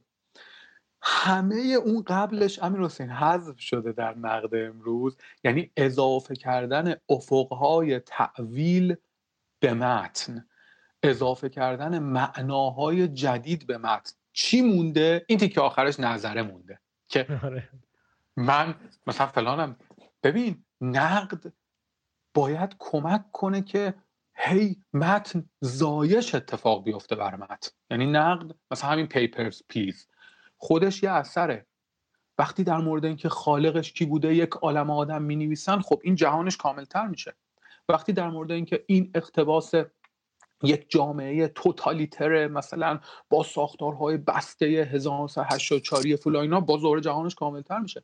اینکه از نظر روانشناسی چه تأثیری می‌ذاره بر مخاطب؟ منی که تو مثلا سوئد دارم زندگی می‌کنم چه درکی از این مثلا نظام توتالیتر دارم؟ منی اونی که داره تو من که تو سوئد نه اونی که تو سوئد منی که تو ایران دارم زندگی می‌کنم چه درکی از این مدل دارم؟ این میشه مخا یعنی به نظر من این کامل شدن جهان است. اونجای اشتباه رخ داده که ریویو اومده و گفته داوری می‌خوام بکنم. می‌خوام بگم آقا اینو ببین به نظر من اینو نبین. در صورتی که به نظر من قبلترش نقد یه رسالت اساسی داشته در ادبیات در سینما در هنرهای دیگه و اون رسالتش اخص تو ویدیو گیم یه مقدار مخفول افتاده. به همین دلیله که متون نقدهای جایی مثل پالیگان و کوتاکو اینا متفاوت به نظر می‌رسن. به خاطر اینکه اینا هنوز دارن اون کار قبلیه رو انجام میدن. اینا هنوز نشکستن به ساختار ریویو به یک دو سه چهار به پنج ستاره چهار ستاره به همه بازی ها هشت و نیمه گیم اسپات. می‌دونی؟ یعنی قبول داری؟ خیلی زیبا گفتی متین. واقعا عالی گفتی. خیلی خیلی قشنگه که. آره این از دست رفته. این تحلیل و این گفتگوی مکمل اثر از بین رفته. از اون ور مخاطبم دنبال اون لقمه سریع است یعنی واسه همینه که خیلی از سایت های بازی جدیتر نمرهشون رو برداشتن دیگه. نمره descriptive کردن. آره, آره. توضیح میدن و اونا دارن با خب آگاهانه میجنگن با این جریانه به نظر. آره. آگاهانه چه جریان سختیه؟ چون مخاطبم از اون ور دنبال نمره هست. دنبال اینکه بکشن پایین ببینم مثلا سری scroll کن پایین 9 داده یا مثلا 7 داده یا 6 داده. میگذریم از این موج. این موج Metacritic ه. عبور می‌کنیم ازش. یعنی واقعا خوشبینی که انقدر توش به نظرم انقدر توش زباله داره به عنوان با عدد. زباله های عددی که عددهای مثلا بالای هفت و نیم خوبن عددهای زیر فلان بدن. این یه جایی مخاطب امین حسین به نظر من به این پی می به همین الان بچه های گیم رو نگاه کن. بچه های گیم خیلی هاشون دیگه اصلا ریویو براشون گور بابای هشت درک. بازی نوع آشغال من بدم میاد. بازی سه عالیه من خوشم میاد. این اون رو اینو اینو همه تسری پیدا کنه یعنی همه تسری پیدا می‌کنه. اون موقع است که تو دیگه ریویو برات یعنی ریت دیگه برات مهم نیست. این چون آمیخته شده به ساختار امتیازدهی به نظرم نقد و خدشدار کرده و خرابش کرده. من متنفرم. یه میجنگم من با این ساختار امتیازی متاشینه نمی‌دونم راتنشونه کوفتشینه بیسارشون چرا؟ اکی هم میجنگم؟ روزی که 250 تای IMDb توش یک عالمه چرت و پرت مثلا جایی که فیلم, فیلم های مثلا همشهری کین و فلان و اینا بودن حالا مثلا جای فیلم های مثل مثلا Black Panther و اینا. نه که Black Panther بعده okay. Black Panther هم خوبه. ولی به نظرم این کلش نشون میده که ساختار امتیازدهی اصلا بیمعنیه. چون ساختار امتیازدهی نسخه کلی برای سلیقه عمومه. کی گفته؟ کی؟ کی نسخه کدوم ساختار امتیازدهی تونسته همه بیماری ها رو با یه دونه نسخه درمان کنه؟ برو بابا. من سرطان دارم. من تو نقرس داری. هر کدوممون درمانمون فرق می‌کنه با دیگری. جالبه. در مورد فیلم همیشه من دنبال یه جایی بودم که اینجور نقدی که میگی رو در مورد فیلم ها بخونم. خیلی از فیلم هایی که به خصوص آدم رو به فکر فرو می‌بره دوست داشتم همیشه یه منبعی باشه که همون اطلاعات تکمیلی رو بتونم از توش پیدا کنم. خیلی راست بخوای پیدا نکردم چیز خوبی. چی پیشنهاد می‌کنی؟ کجا هست که برای فیلم ها بشه دنبال اینجور نقدای با کیفیت؟ نه لزوما جهت دار نه مثل همه سایت ها و رسانه ها ولی خب یه ذره یه ذره پر محتوا باشه. ببین اون نشریه های بزرگی که الان شکل دیجیتالی پیدا کردن و در, در سینما قدمت طولانی داشتن و به حوزه اندیشه سینما چیز اضافه کردن. یعنی مثلا تو فکر کن کاید سینما چقدر در موج نوع فرانسه اثر داشته. یارو یک تعدادی امام نشسته بودن داشتن در مورد سینمای آمریکا حرف می‌زدن بعد هیچکاک رو کشف می‌کردن باش مصاحبه می‌کردن تولید اندیشه می‌کردن. هر کدوم از این جریان های تولید اندیشه ای که از قدیم باقی موندن یا شکل جدید evolve شدن. مثلا من معتقدم هنوز مثلا خوندن یه چیزی مثل Sight and Sound مثلا که حالا رو وب یا هر جایی فوق العاده است برای فیلم. یا مثلا Premiere یا مثلا این جاهایی که review نمی نویسن دارن اندیشه تولید می‌کنن. جالبه. مرسی. خب اگه موافق باشی بریم پله بعدی و در مورد داستان نوشتن بیا صحبت کنیم.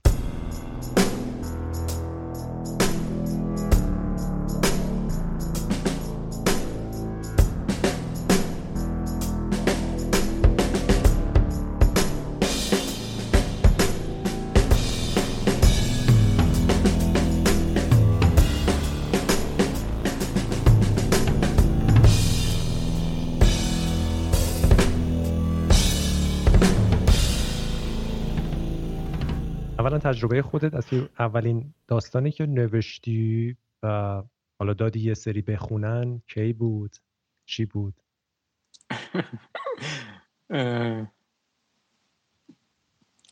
قبلتر از این انشاه یا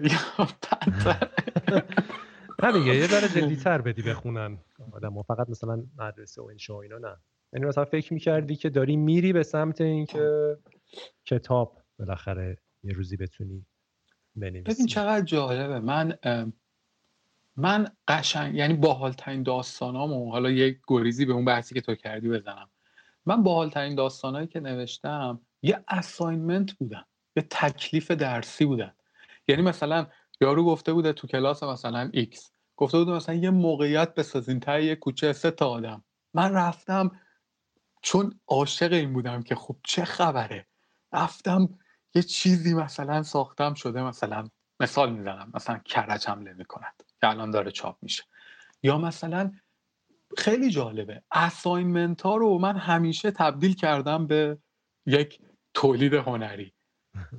یعنی از زهر اعصاب خوردی این که این یه تکلیفه رو کشیدم تبدیلش کردم به یه چیز دیگه. بعد اساتید هولناکی هم بعضا با هم یعنی مثلا نصرالله قادری در مثلا آتلیه شن من نمایشنامه نوشتم. صد صفحه بر خیابون انقلاب نشسته بود. نمایشنامه رو شروع کرد خوندن. اینجوری صفحه صفحه پنجره باز ورقا رو مینداخت بیرون. گفت شروعش درگیر کننده نیست.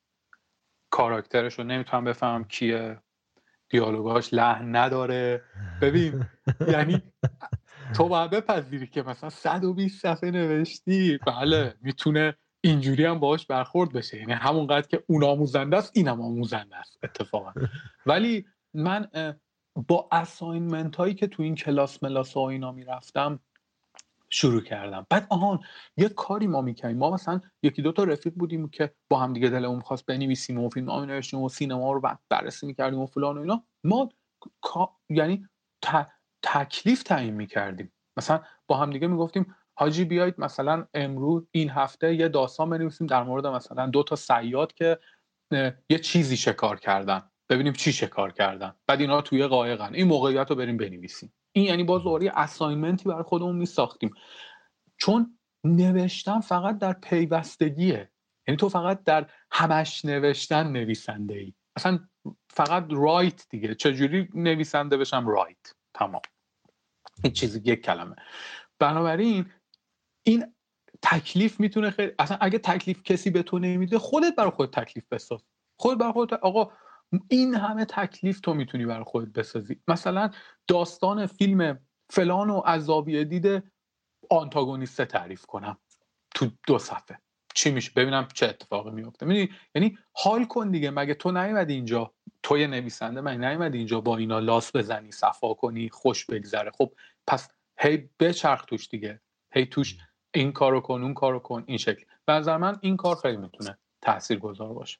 چجوری یکی می‌تونه بیاد به این مسیر و به منتشر کردن برسه؟ تو کتاب ماجرای غریب و غمانگیز یک قاچاقچی در قشم. درسته؟ اسمشو درست بله بله, بله.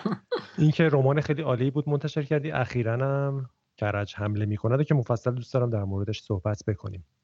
داره در میاد. یه نفری که همینجوری علاقه داره و می‌نویسه باید چی بشه که احساس کنه الان دیگه آماده است برای اینکه کتابی در بیاره و ناشری ازش بگیره؟ این یا چجوری خودش رو می‌تونه بسنجه؟ اصلا شاید یه چیزایی بنویسه ببره به ناشر بده بگن آقا برو بابا مثلا تو دوغی همینجوری همینجوری اشکال نداره. مگه نمیگم؟ هستن کسایی که از پنجره رو به میدون انقلاب متناتو پرت می‌کنن بیرون. چیشو تموم میشه؟ دنیا نه دیگه. تو می‌خوای بنویسی. میای یکی دیگه می‌نویسی. دو تا دیگه می‌نویسی. ده تا دیگه می‌نویسی. به نظر من اون لحظه ای که تو یعنی تو وقتی نوشتی و یه چیزی داشتی که برای ارائه که بگی آقا اینه دیگه. من همه مثلا چند سال گذشتم و ریختم تو این. این اونجاییه که تو می‌تونی بری سراغ ناشرا. حتما بد برخورد میشه باهات. اصلا یعنی بریز دور که. اون اتفاقای رویایی مثلا می‌خونن میگن وای مثلا ببین همین الان New Yorker نامه چاپ می‌کنه از اینکه چطوری ما متن مارکز رو رد کردیم. خب یعنی اصلا اینکه اساس کاره یعنی باید پذیرفت که حتما reject میشی. چرا؟ چون خوب نیستی. چون چون چون اصلا این reject شدن بخشی از پروسه خوب شدنته. نویسنده. چون اگه reject نشی نمی‌فهمی که چه خبر بود. تو ببین الان یک عالم نویسنده هم هستن که الکیه دیگه. یارو مثلا یه چهار تا دلنوشته اینستاگرامی می‌نویسه می‌بره یه ناشری هم میگه به به این مثلا 25 هزار follower داره چاپ کنم ده هزار تاشون هم بخرن چاپ ده هم دیگه. خب این نویسنده در لحظه ای که کتابش میده پذیرفته میشه. چاپ هم میشه. به چاپ مثلا پنجاهم هم می‌رسه. یارو یه دونه دیگه عین اون نمی‌تونه تولید کنه.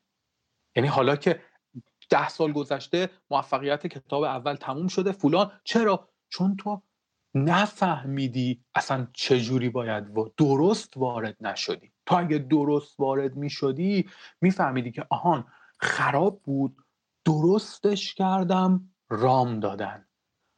پس می‌تونم دوباره یه چیز درست بسازم را. تصادفی تو نباید وارد چی؟ چون ادبیات اخص خیلی عادله. عاد عدالت و قداست محض ادبیات. به خاطر اینکه چرا قداست که دیگه توضیح نمی‌خواد. چرا عدالت؟ به خاطر اینکه مخاطب تعیین می‌کنه همه چی تموم شد. یعنی تو یعنی به چپونترین اثرها فراموش شدن. به دوردست ترین اثرها به ما رسیدن. چجوری شده؟ چون عادله.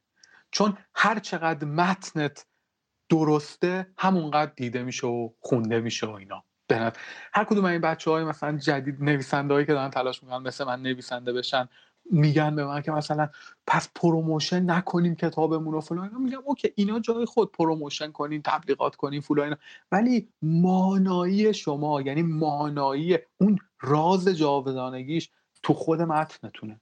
اصلا جایی نیست که تو خودت اینو می‌فهمی. یعنی می‌فهمی که آها کتابم زنده است دیگه داره خونده میشه. همین که زنده باشی به نظر من یعنی کتاب زنده باشه کافیه. و تو این کار رو ادامه بدی نویسنده میشی. جواب سوالو دادم.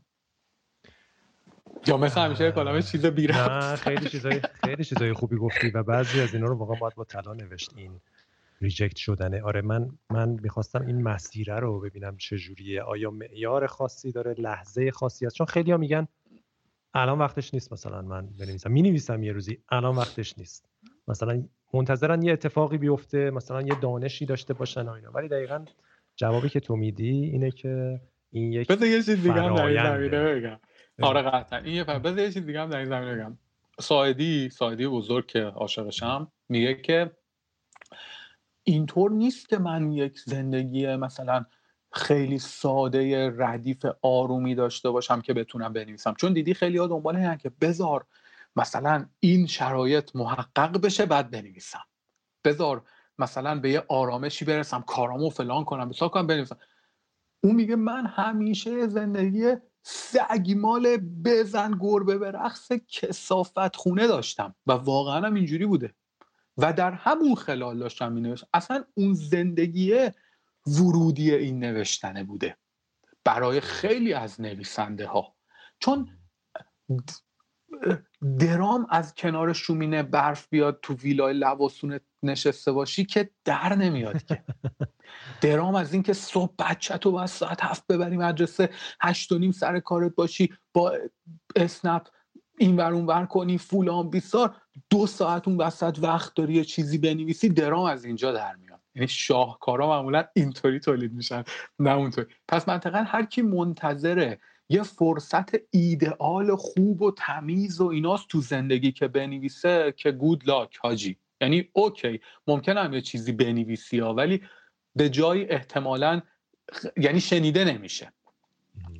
ولی اونی که اینو تب... یعنی نوشتن رو میاره توی فرایند زندگی. زندگی شلوغه دیگه. زندگی کسافت دیگه. اینو داره اونو داره مریضی داره بیماری داره مرگ داره فولان داره. کار داره صبح تا شب باید بدوی قسط داری ازدواج می‌خوای بکنی بیسا زندگی این شکلیه دیگه. بله حالا هر هنو جوونی هنو وارد نشدی می‌رسی. همین شکلی میشه. خب اگه تو تونستی لای این اونو متبلور کنی نویسنده ای چون اصلا لای این معنی میده. این وگرنه اون بیرون که نه. چه باحال. حالا کسی که سعیشون رو می‌کنن و می نویسن قبل از اینکه بخوان به ناشر نشون بدن آیا کامیونیتی هایی هست که بتونن بازخورد بگیرن کارشون رو به اشتراک بذارن در مورد نوشتن؟ مثلا چی کار میشه کرد؟ ببین همیشه کلا اون به نظر من مثلا بودن توی گرده های ادبی گرده های هر مثلا تو وقتی داری game می‌سازی ده تا game designer دور هم جمع شید با هم دیگه board game بازی کنین قطعا خب این محفل تولید اندیشه است دیگه. حتما نویسنده باید در بستر اون کاری که داره می‌کنه حضور داشته باشه بخونه آثار دیگران مثلا بیمعنیه که تو داری علمی تخیلی امروز ایران می‌نویسی بعد به یارو که حاجی علمی تخیلی ایرانی چی خوندی؟ میگه من دارم یه چیزی می‌نویسم که اصلا فقط سی کلارک و فقط مثلا هاینلاین بابا. خب تو okay. ولی می‌دونی مثلا این علمی تخیلی ایرانی که داری می‌نویسی یه نشریه ای داشته به نام مثلا یه آکادمی بوده به نام علمی تخیلی فانتزی یه نشریه داشتن به نام شگفتزار یه سری نویسنده از توش به وجود اومدن که تا الان مثلا 50 تا کتاب علمی تخیلی ایرانی تولید کردن. می‌دونی؟ نه. خب اگه تو اینو نمی‌دونی که اصلا اشتباه. در نظر من نویسنده در بستر اجتماعش باید معنی پیدا کنه. یعنی تو اینکه میگی کامیونیتی تو باید بری کامیونیتی تو پیدا کنی. تو باید بری تو باید بری کتابای دیگران رو بخونی. تو باید بری در مورد کتابای دیگران نظر بدی باشون گفتگو کنی حرف بزنی چون تو نیاز داری به اینکه اونا هم در برای تو همین کارو بکنن. کی می‌خواد به تو حرف بزن ببین تو دو تا ورودی خروجی داری. یعنی یا منتقدا می‌خوان برات حرف بزنن که ازشون یاد بگیری یا نویسنده های دیگه می‌خواد یا مخاطب می‌خواد برات حرف بزنه که ازش یاد بگیری یا نویسنده های دیگه می‌خوان حرف بزنن که ازشون یاد بگیری دیگه. نویسنده های دیگه اگه ازش حرف برات حرف بزنن که خیلی سخت پیش میاد که برات حرف بزنن ولی معمولا مثلا یه کلمه هم یارو به تو بگه تمومه. تو یه دفعه یه دریچه‌ای به روت وا میشه.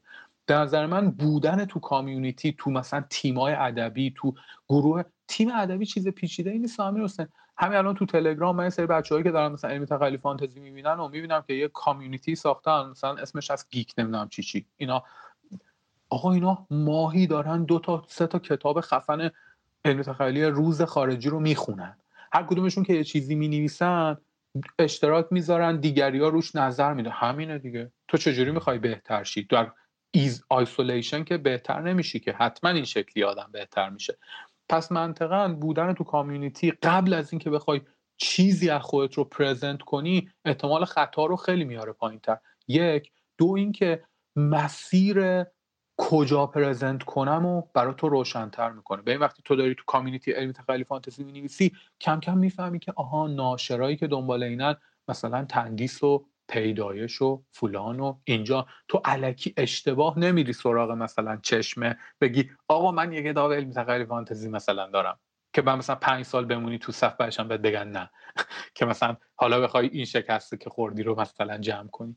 به نظر من کامیونیتی بودن این دوتا مزیت رو داره. عالیه. کتاب اولی که منتشر کردی ماجرای قاچاقچی یه رمانه. کتاب جدیدی که داره در میاد مجموعه قصه کوتاه. این دوتا تجربه چجوری کدوم برای تو راحت تره کدوم سخت تره اساسا از نظر نوشتن چیاشون فرق داره؟ این دو نوع کتاب. ببین کن قصه کوتاه که اصلا تمرین نوشتنه. یعنی هم خوندنش باحاله هم خوندنش تمرین نوشتنه هم نوشتنش تمرین نوشتن. به قصه کوتاه با صفا کوچولو تو یه مثلا دو ساعت یه ساعت وارد یه جهانی میشی میای صفا تمام. یعنی چی قشنگتر از این؟ چی باحالتر از این؟ پس منطقا خوندن قصه کوتاه که دیدی چه کار لذت بخشیه دیگه. یه مسئله که هست نه که قصه کوتاه وقتی تو می‌خوای بنویسی معمولا یک ایده ای رو از یه زاویه بهش نگاه می‌کنی یا یه ایده ای رو یه مقدار دیولوب می‌کنی تمام. یعنی تو نیاز به یکی از الگوهای اساسی روایت که بسته در حقیقت develop اینو نداری. تو وقتی داری داستان کنی چیز خاصی رو دیولوب نمی ممکنه داستانت هرچی بلندتر شه مسئله develop منت توش پیچیده تر میشه. خب حالا شخصیت ها حالا arc شخصیت رو چیکار کنم؟ حالا پایان بندی چی میشه؟ حالا پرده دوم داستان کوتاه هم شکم داد. این شکم رو چجوری خیمه بزنم زیرش؟ مثلا در ستون بزنم زیرش درست کنم؟ این مو... اینا موضوعاتیه که تو باید از داستان بلند از رمان و از فیلمنامه یاد بگیری برای داستان کوتاه. ولی داستان کوتاه کلا نگارشش راحت تره. به خاطر هم... به خاطر همین هم هست. چون به, به شخصی نویسی نزدیکتره. چون تو اینجوری نوشتی دیگه. مثلا تو داستان تو سه خطه. داستان اون مثلا پسر دختر را می‌بیند پسر عاشق دختر می شود پسر دختر را می کشد پسر دختر را می سازد تمام نقطه. این داستان کوتاه بنده بود. یه داستان علمی تخیلی مثلا. قانونی داره که بخوای بگی این خوبه یا بده یا مثلا چی شد توش. من خیلی آدم ادبیاتی بودم. مثلا ادبیاتم درست بود یا معلوم نیست که. چون انقدر کوتاهه که توش خیلی تو بیشتر در مورد یک ایده است. در مورد کاشتن یک ایده است. وقتی تو میای تو فرم های بلندتر مثل رمان مثل فیلمنامه بلند اتفاقی که میفته اینه که تو دیگه دیولوپمنت باید بکنی. یعنی تو دیگه باید بدونی که خب کجا دارم میرم مسیر چجوری داره میره کاراکترها به کجا می‌خوام برسن انگیزه ها چجوری شروع میشه قرص شخصیت چی میشه این شخصیت که اینجا شروع کرد درامو چجوری تموم می‌کنه تو اینا رو باید بدونی.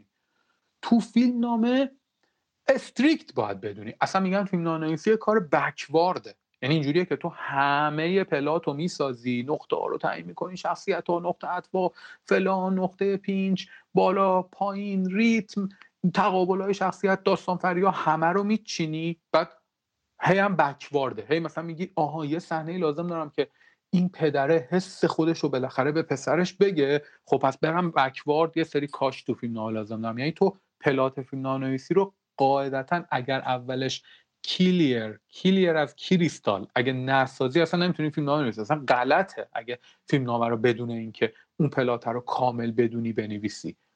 پس دونستن کل در و ساختار در فیلم نویسی اصلا دیگه در آخرین درجه خودشه. یعنی تو باید دانش کامل نسبت به تمام ساختارا و الگوی کامل. تو کامل روشن مشخص می‌دونی که کدوم مسیر کجا. این صحنه رو که دارم می‌نویسم چرا این دیالوگو داره میگه؟ به خاطر اینکه یه دیالوگ دیگه هم می‌خواد اون تو اون صحنه بگه که من در نهایت یه مفهومی رو برداشت کنم. در این حد جزئیات که تمام کتاب های فیلم نویسی در همین حد جزئیات دارن توضیح میدن که چرا نویسنده باید اینا رو بدونه. تو نمی‌تونی صحنه رو ول کنی به حال خودش. اما در رمان یه مقدار موضوع فرق می‌کنه. در رمان تو یه چیزی داری به نام حالا من اسمشو می‌ذارم به نام قوت خوردن. یعنی تو تو رمان تو فقط لازمه که یه سری فانوس دریایی روشن داشته باشی بدونی کدوم بری داری میری. حالا که چجوری رسیدی می‌رسی. چرا؟ به خاطر اینکه به نظر من بعد از حالا این سالهای نوشتن فیلم نامه یه شبیه یه جور عروسک خیمه شب بازیه. یعنی تو همه اینا رو داری کنترل می‌کنی که یه مفهومی رو متبادر کنی. ولی رمان مثل تئاتر که تو خودت هم توشی. ممکنه بری ممکنه بیای ممکنه یه کاراکتری یه دفعه اضافه شه ممکنه یه کاراکتری دفعه خودش بمیره. می تو در پروسه تو به عنوان نویسنده اون لا وایسادی اون بالا وای نستادی. فیلم نامه تو همیشه بالایی. تو می‌دونی این اینجا آهان این اینجا فیلم نامه مثل بازی استراتژیه ولی رمان مثل بازی اکشن اف تو اون وسطی دیگه تا تق تیری می‌زنی فلا تو فقط داری راوی اون جهانی هستی که دورت داره رخ میده تو رمان. به همین دلیل دو تا اتفاق میفته یکی اینکه ریسک گم شدنت بیشتره. گم میشی. اصلا می‌بینی یا علی نیستی اونجایی که باید. دو خیلی لذت بخشتره به عنوان نویسن نوشتنش. به خاطر اینکه اصلا این اون لذت ادبیاته. اینه ها. اونی که این قرنها آدم ها مدهوششن و این اون ایمرشنیه که به تو منتقل میشه موقع خوندنش. این ایمرشنیه که خود نویسنده تجربهش کرده موقع نوشتنش. یعنی میری تو دیگه اونا دارن حرف می‌زنن تو فقط داری روایت می‌کنی. اه اون اینو گفت اه اون اونو گفت آها خب حالا الان میریم اینجا حالا الان میریم اونجا. اصلا خودشون دارن. بعد یه جایی یه دفعه دیگه کاری نمی‌کنن. برمیگردن همه رو به تو میگن خب ایزدی چیکار کنیم الان؟ تو اینجا به عنوان نویسنده تازه ورود پیدا می‌کنی. آها خب بذار بذار فکر کنم. حالا اینجا ساختار یعنی اینجا تو میگی آها فانوس دریایی اونجاست. بریم اونجا. دوباره همه راه میافتیم. میریم همه. اونا شروع می‌کنن خودشون حرکت کردن. این زنده بودن رمان انقدر لذت بخشه و انقدر جادوییه که اصلا توصیف ناپذیره. فقط اونایی که نوشتن می‌تونن بفهمن که این چقدر فرق داره با فرمای دیگه. چقدر فرق داره با مثلا نمیگم نمیشه تو پلات کامل داشته باشی و رمان بنویسی ها. حتما میشه. من یک عالمه رمان می‌تونم بنویسم که پلات مطلق کامل دارن. ولی بعضی جاها تو رمان خاموش کردن یه سری نقطه ها خوب اتفاقا. بخاطر اینکه خودش زایش داره و یه دفعه چیش خودشون به وجود میان. یه شخصیت هایی به وجود میان یه کاراکترهایی به وجود میان. ببین من خیلی طولانی نشدم که هنوز می‌تونم حرف بزنم. آره. اینجا جاییه برای سخن گفتن دیگه. ببین یه چیز جالب بگم. من تو رمان قشم تو همین ماجرای غریب و این یه صحنه دارم که قهرمانم دنبال یه باباییه. تعقیب و گریز. این داره دنبال اون می‌کنه. اون داره با موتور میره میره سوار یه کشتی میشه. بعد من رسیدم اینجا دیدم خب ای وای این رفت سوار کشتی من الان با چی باید اینو تعقیب کنم؟ این تا اینجا داشتن اینا با موتور هم دیگه دنبال می‌کنن دیگه. بعد کاراکتر یه دفعه یعنی همون جایی که میگم درام پاز میشه. پاز شد. قهرمان برگشت رو به من گفت حاجی چیکار کنیم؟ گفتم خب ببین جدی همین شکلیه. گفتم که خب ببین ما باید بریم تو دریا دیگه. بذار یه کلوپ ورزش های دریایی می‌ذاریم لب این ساحله. مثلا اسمش هم می‌ذاریم کلوپ ورزش های دریایی نن سلیمه. یه جتسکی متسکی میدن دیگه. اینم با اون یه کار بره یه جتسکی ورداره بره. بعد ببین دوباره نوشتم. نوشتم نوشتم نوشتم. رسید دم جتسکیه گفتش که حاجی جتسکی رو که نمی‌تونم بپیچونم که. باید با این یارویی که اینجاست آشنا باشم. گفتم که آره خب. آره باید آشنا باشیم. بذار اینو می‌کنیم کلوپ دریایی نن سلیمه. ورزش های دریایی نن سلیمه این یارو یه یاروی رو می‌ذاریم اینجا پسر نن سلیمه اسمش هم می‌ذاریم ایوب نن سلیمه. بعد این با تو رفیقه. کاشت دیگه. تیری فیلم نامه نویسی. این با تو رفیقه. پس اگه بری بگی حاجی من یه جت اسکی میگه بدو بدو برو. میره. آقا ما این صحنه رو نوشتیم و این اومد جت اسکی رو برداشت و رفت دنبال و اون تموم شد. اون یارو رو گرفت. تو خوندی یادته چیه. بعد یه هفته من ننوشتم. در تمام این یه هفته ایوب نن سلیمه دم در اتاق من داشت سیگار می‌کشید. در تمام این یه هفته. که خب کاکو ما رو نمیاری تو داستان؟ ما نمی ما ارزش این که همین یه صحنه باشیم تو داستان. واقعا بعد اصلا این تو فیلم نامه رخ نمیده. بعد اینجوری شد که این یارویی که میاره گروگان می‌گیره رو میاره اون لاله. ایوب ننسلیمه دم در وایستاده اومد خودش اومد یه کاغذ داد به اون به قهرمان ما گفت بذار این لاله رو اون بنویسه. ببین این کاراکتر خودش اومد انقدر اومد که من مجبور شدم بیارمش آوردمش. در موردش فکر کردم. نوشتمش. انقدر با صفا شد خودش. یعنی خودش اصلا به وجود اومد انقدر خوشمزه شد خودش. خودش شد یه آدم دروغگوی تریپ مثلا عشق دریا نوردی اینه خودش. خودش.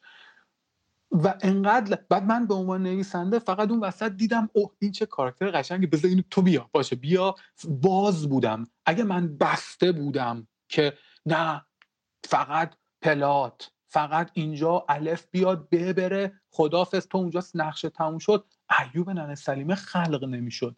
ایوب نن سلیمه حالا خیلی از بچههایی که کتاب من خوندن همشون میگن ایوب نن سلیمه انقدر خوبه کاراکتر اصلی خوب نیست. کاراکتر اصلی یک شله یک قالب توخالیه. ولی ایوب نن سلیمه است که اصلا ارتباط ما با درامه. خب مسئله اینه که رمان امیر حسین که این ویژگی رو میده. یعنی زایندگی این اون زایش جادویی ادبیاته. و به نظرم هر کی رمان می‌نویسه اینو در نظر بگیره. خیلی. خیلی باحاله. فکر کنم اونقدری که تو موقع نوشتن اون کتاب حال کردی بعد از انتشارش حال نکردی نه؟ اون فراینده خیلی برات شیرین بود. آخه اصلا همه همه جاش لحظت ناکن تو میگه که اسکورسیزی میگه که هر وقت من می‌خوام یه صحنه رو بگیرم نمی‌دونم چه جوری باید بگیرم میشم مخاطب. میگم که خب اگه می‌خواستم این فیلم رو ببینم حال می‌کردم تو این صحنه چه اتفاقی بیفته همونو می‌گیرم. به نظر من اصلا تو اگه با چیزی که خودت می‌نویسی حال نکنی یعنی خودت به خود حال نده قطعا به دیگری حال نمیده. ولی وقتی خودت حال می‌کنی احتمال اینکه یه عده حال کنن وجود داره دیگه. حالا همه هم حال نمی‌کنن. قرار نیست همه حال کنن ولی یه حال می‌کنن دیگه. آره من فکر می‌کنم استفن کینگ اینو گفته که دو تا دسته بندی برای نویسنده ها گذاشته یه سری رو اسمشون رو گذاشته.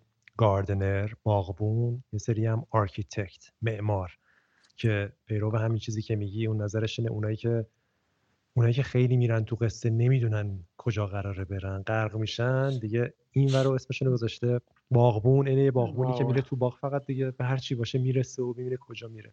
اما یه سری دیگه که خیلی مهندسی می‌کنن معمار که بچینن و اینا. آره. تو خیلی دانش پلاتو ساختار داری ولی از اون باغبونی استفاده می‌کنی اونو می‌ذاری یه پس یه مثلا یه, یه هدفی باشه ولی سعی می‌کنی بری غرقشی و همینجوری که گفتی تو این کتابم اینجوری اون شخصیت رو در اومدن ببین این یه راز داره. ساختار استراکچر از ا دیوایس تمام. اصلا این شعاره به نظر من اصلیه. آقا این ساختاره برای چیه؟ برای اینه که تو مثل پیشگوشتی میمونه برای باز کردن پیچ. یا یه بار می‌گفتم با دندونم میشه پیچو وا کرد با چاقو هم میشه وا کرد با مثلا دستم میشه وا کرد. ولی خب پیشگوشتی راحت‌تر دیگه. این ساختارا فقط برای اینن که تو لحظه ای که گیر کردی بگی که آهان چه خبره تو ساختار؟ آها اینجوریه خب حلش کنم. دوباره حرکت کنی. به همین دلیله که تو باید ساختارا رو بدونی. می‌دونی مثل همون باغبونه که تو الان آقا این مثلا اینجا بیلچه می‌خواد یا اینجا مثلا فلان چیز رو می‌خواد فلان device رو می‌خواد. اونجا این فلان device رو تو می‌زنی سری شاخه زائد رو درست می‌کنی میری سراغ بعدی. یعنی گیر نمی‌کنی. وقتی تو ساختار رو نمی‌دونی همیشه گیر می‌کنی. بعد گیر که می‌کنی گم میشی. یعنی فانوس های روشنی نداری جلوت که بخوای بری اونجا. ولی وقتی تو کل ساختاری داری فکر می‌کنی اون تو حالا هی قوطه بخور دیگه. ولی در نهایت کلیت می‌دونی که تو تو این باقی این دیواراشه این درختاشه. کارم چیه؟ اینه که اینا رو هر مثلا درست کنم در تمیز کنم ورس کنم. در تایید خاطره ای رو در مورد محمود دولت آبادی همسرش تعریف می‌کرد. می‌گفت این داشته می نوشته یکی از کتابا رو و یه روز همسرش یهو میشم داره گریه می‌کنه. زار می‌زنه تو اتاق. در باز می‌کنه میگه چی شده چی شده؟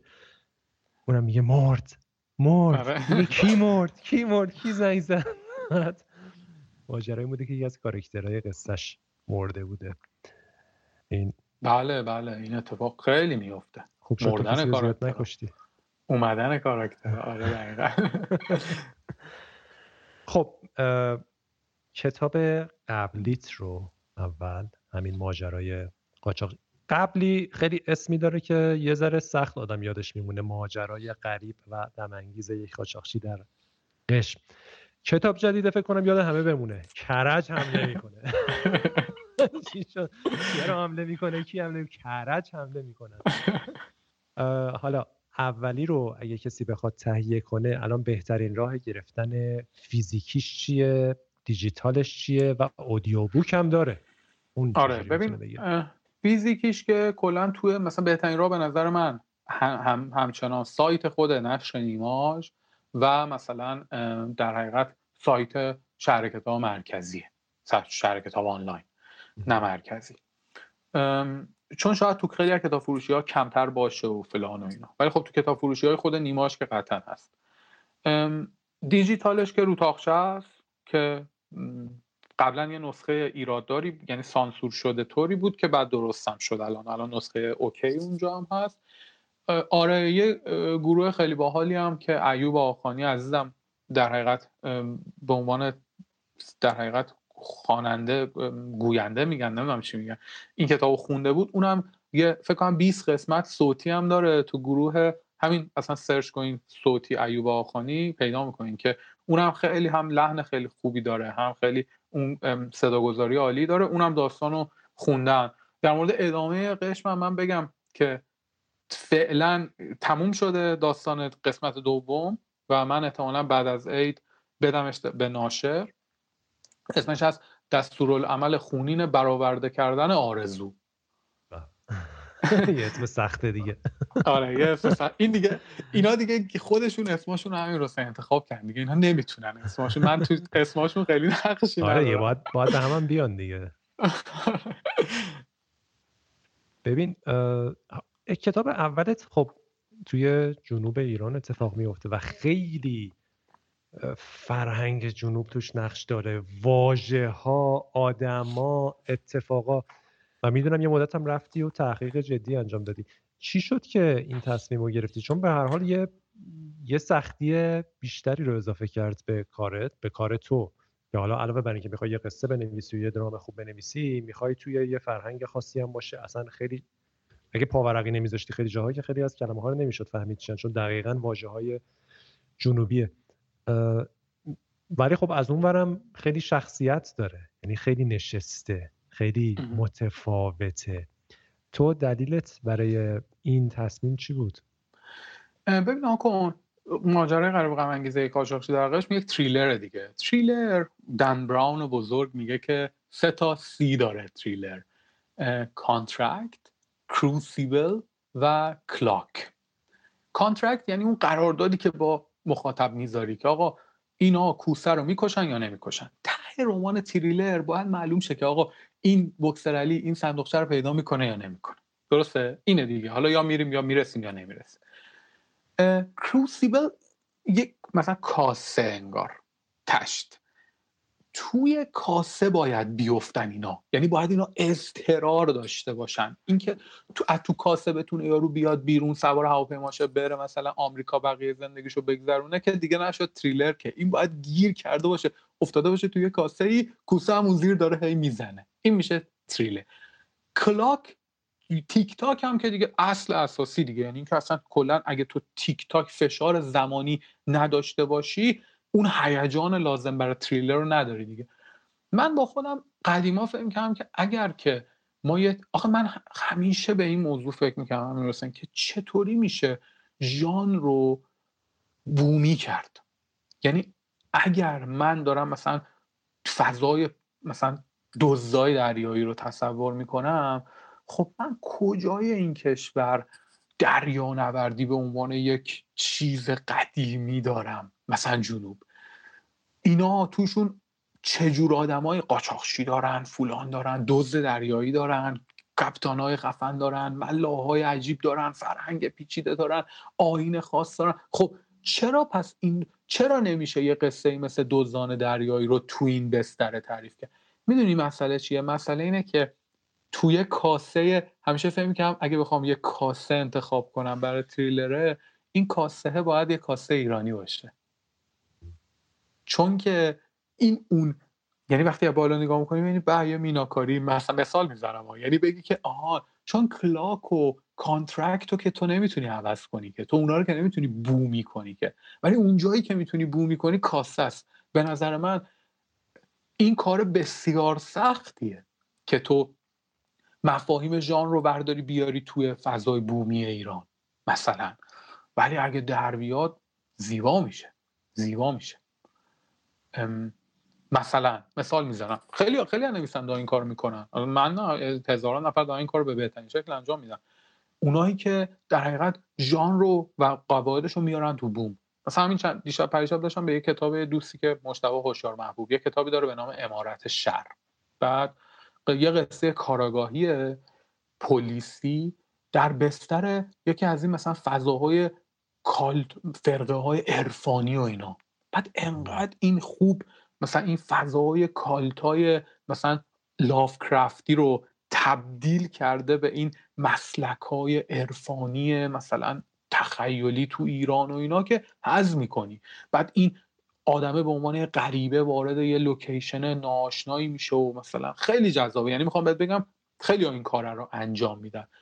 اون از اینجا نشد می‌گیره اگه می‌خواستی بدونی چگونه اون تلاشیه برای پیوند زدن مفاهیم ژانری که خیلی غربی به نظر می‌رسن با تکسچر ایرانی.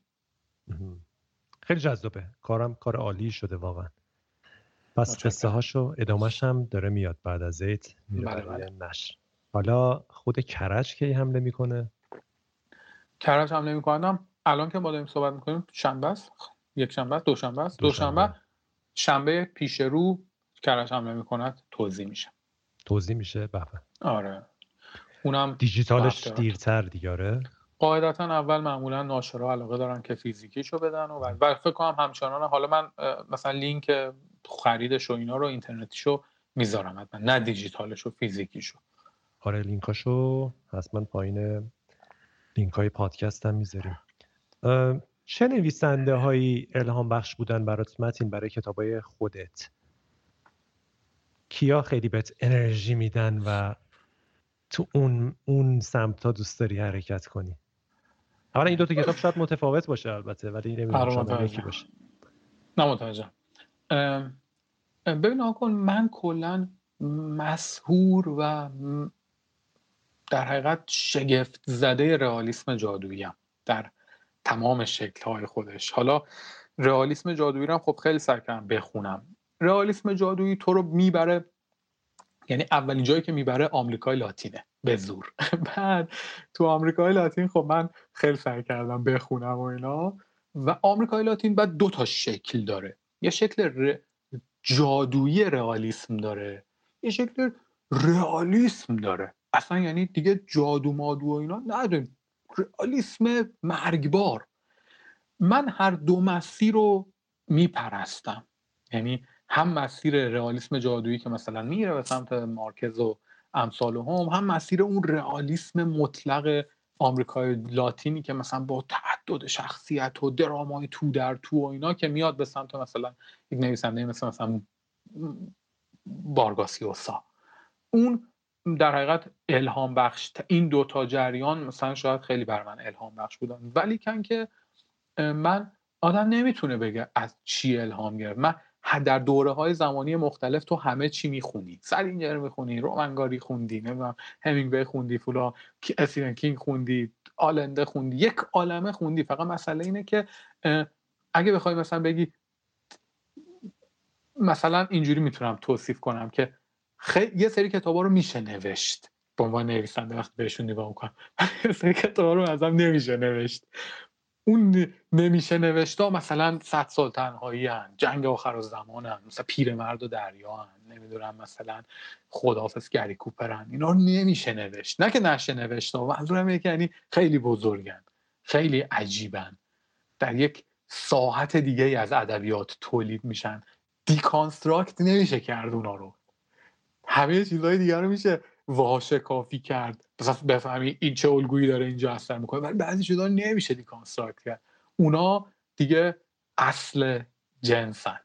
اصل من مدهوش همه اونام آره خوبه. توی این بحث رئالیسم جادویی و نویسنده های آمریکای جنوبی چه چه حسی رو منتقل می‌کنن که تو اون هیجان زدت می‌کنه و یه شوری بت میده و تو هم دوست داری یه همچین حسایی رو به مخاطب منتقل کنی. ببین کلا رئالیسم جادویی خب یه ویژگی هایی یعنی به عنوان یه مکتبی یه ویژگی هایی داره دیگه. اینا حالا مثلا برخص برخص بزرگ با در قصه هاش این وجه جادویی رو داره دیگه. بذار بذار من بذار من ببینم می‌تونم یه چیزی پیدا کنم بخونم. اشکال نداره؟ آره آره خیلی عمالیه بذار لحظه. من یه تیکه همین الان خیلی سریع متن از برخص بخونم. آره ببین. چیز موراکامی چطور؟ اون نظرت در مورد اون چیه؟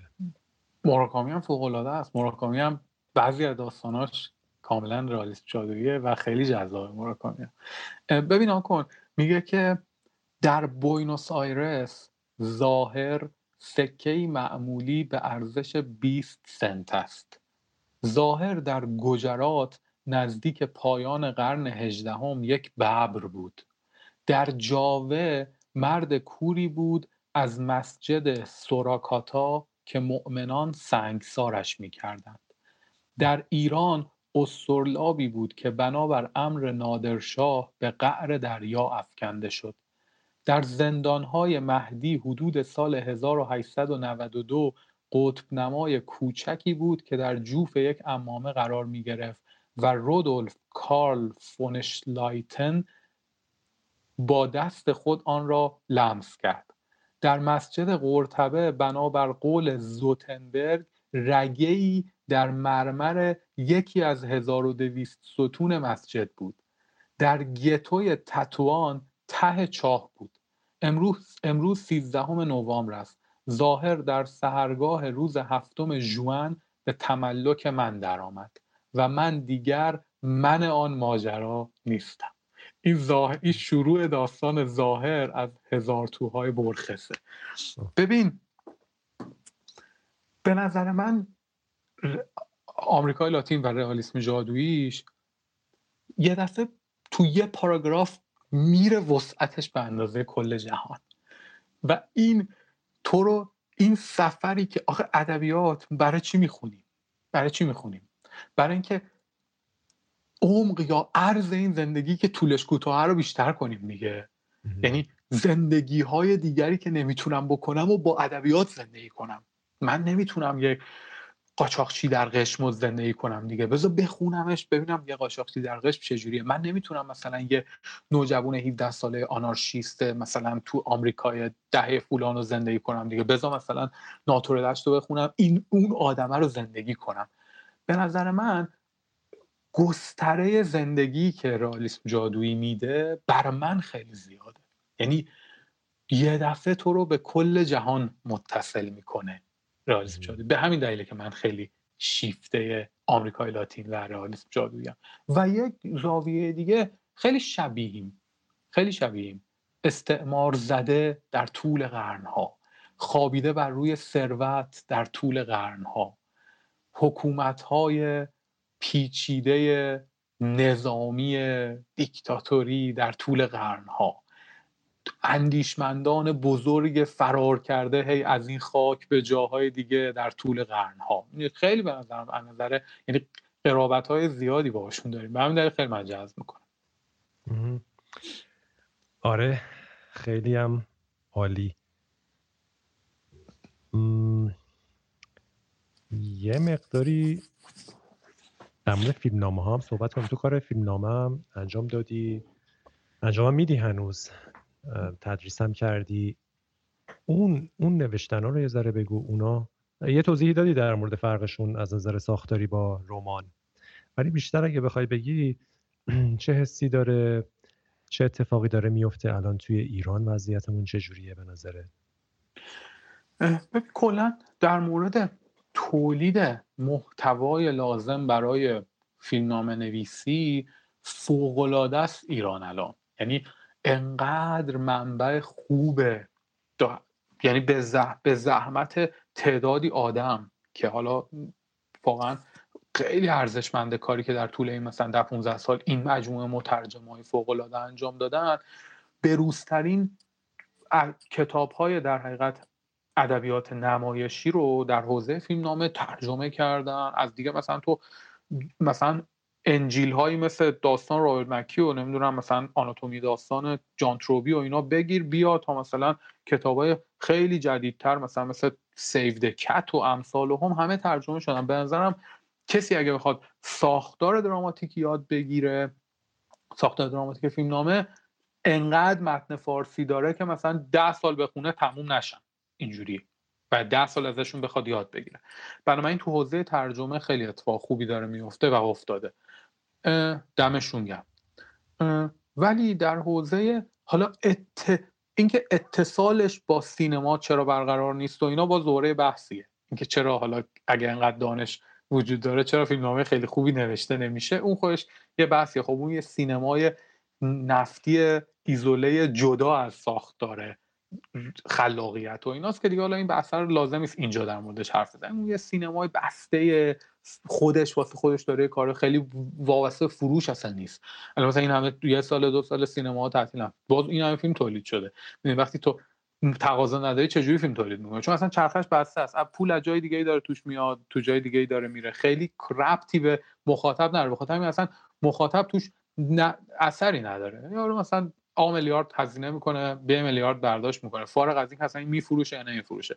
وقتی این اتفاق میفته پس تو مخاطب رو از چرخه سینما حذف می‌کنی. مخاطب که از چرخه سینما حذف شه یعنی چی حذف میشه؟ یعنی اقبال حذف میشه. تو چجوری الان می‌خوای انتخاب کنی که این فیلم بهتره یا این فیلم بدتر تو خارج چه اتفاقی؟ یارو میگه آقا این فیلم انقدر فروخ اون فیلم اونقدر فروخ یعنی مخاطب تعیین می‌کنه این الگوها رو. مخاطب میره میگه چه باحال اینی که اینایی که تیر می‌زنن به هم دیگه چی هن؟ اونا میگه مخاطب داره اینو می‌بینه بیا اینو بکنیم یه جان بستر. مثلا. اینا رو همه این زایش های مخاطب و ما حذفیم تو ایران نداریم. چون اصلا قطع این اتصاله. به همین دلیل هیچ کدوم از راه های اندیشه به توی سینما نه که هیچ کدوم ها خیلی بسته است دیگه. یعنی راهی خیلی وجود به اون سینمای نداره. حالا اینو بذاریم کنار.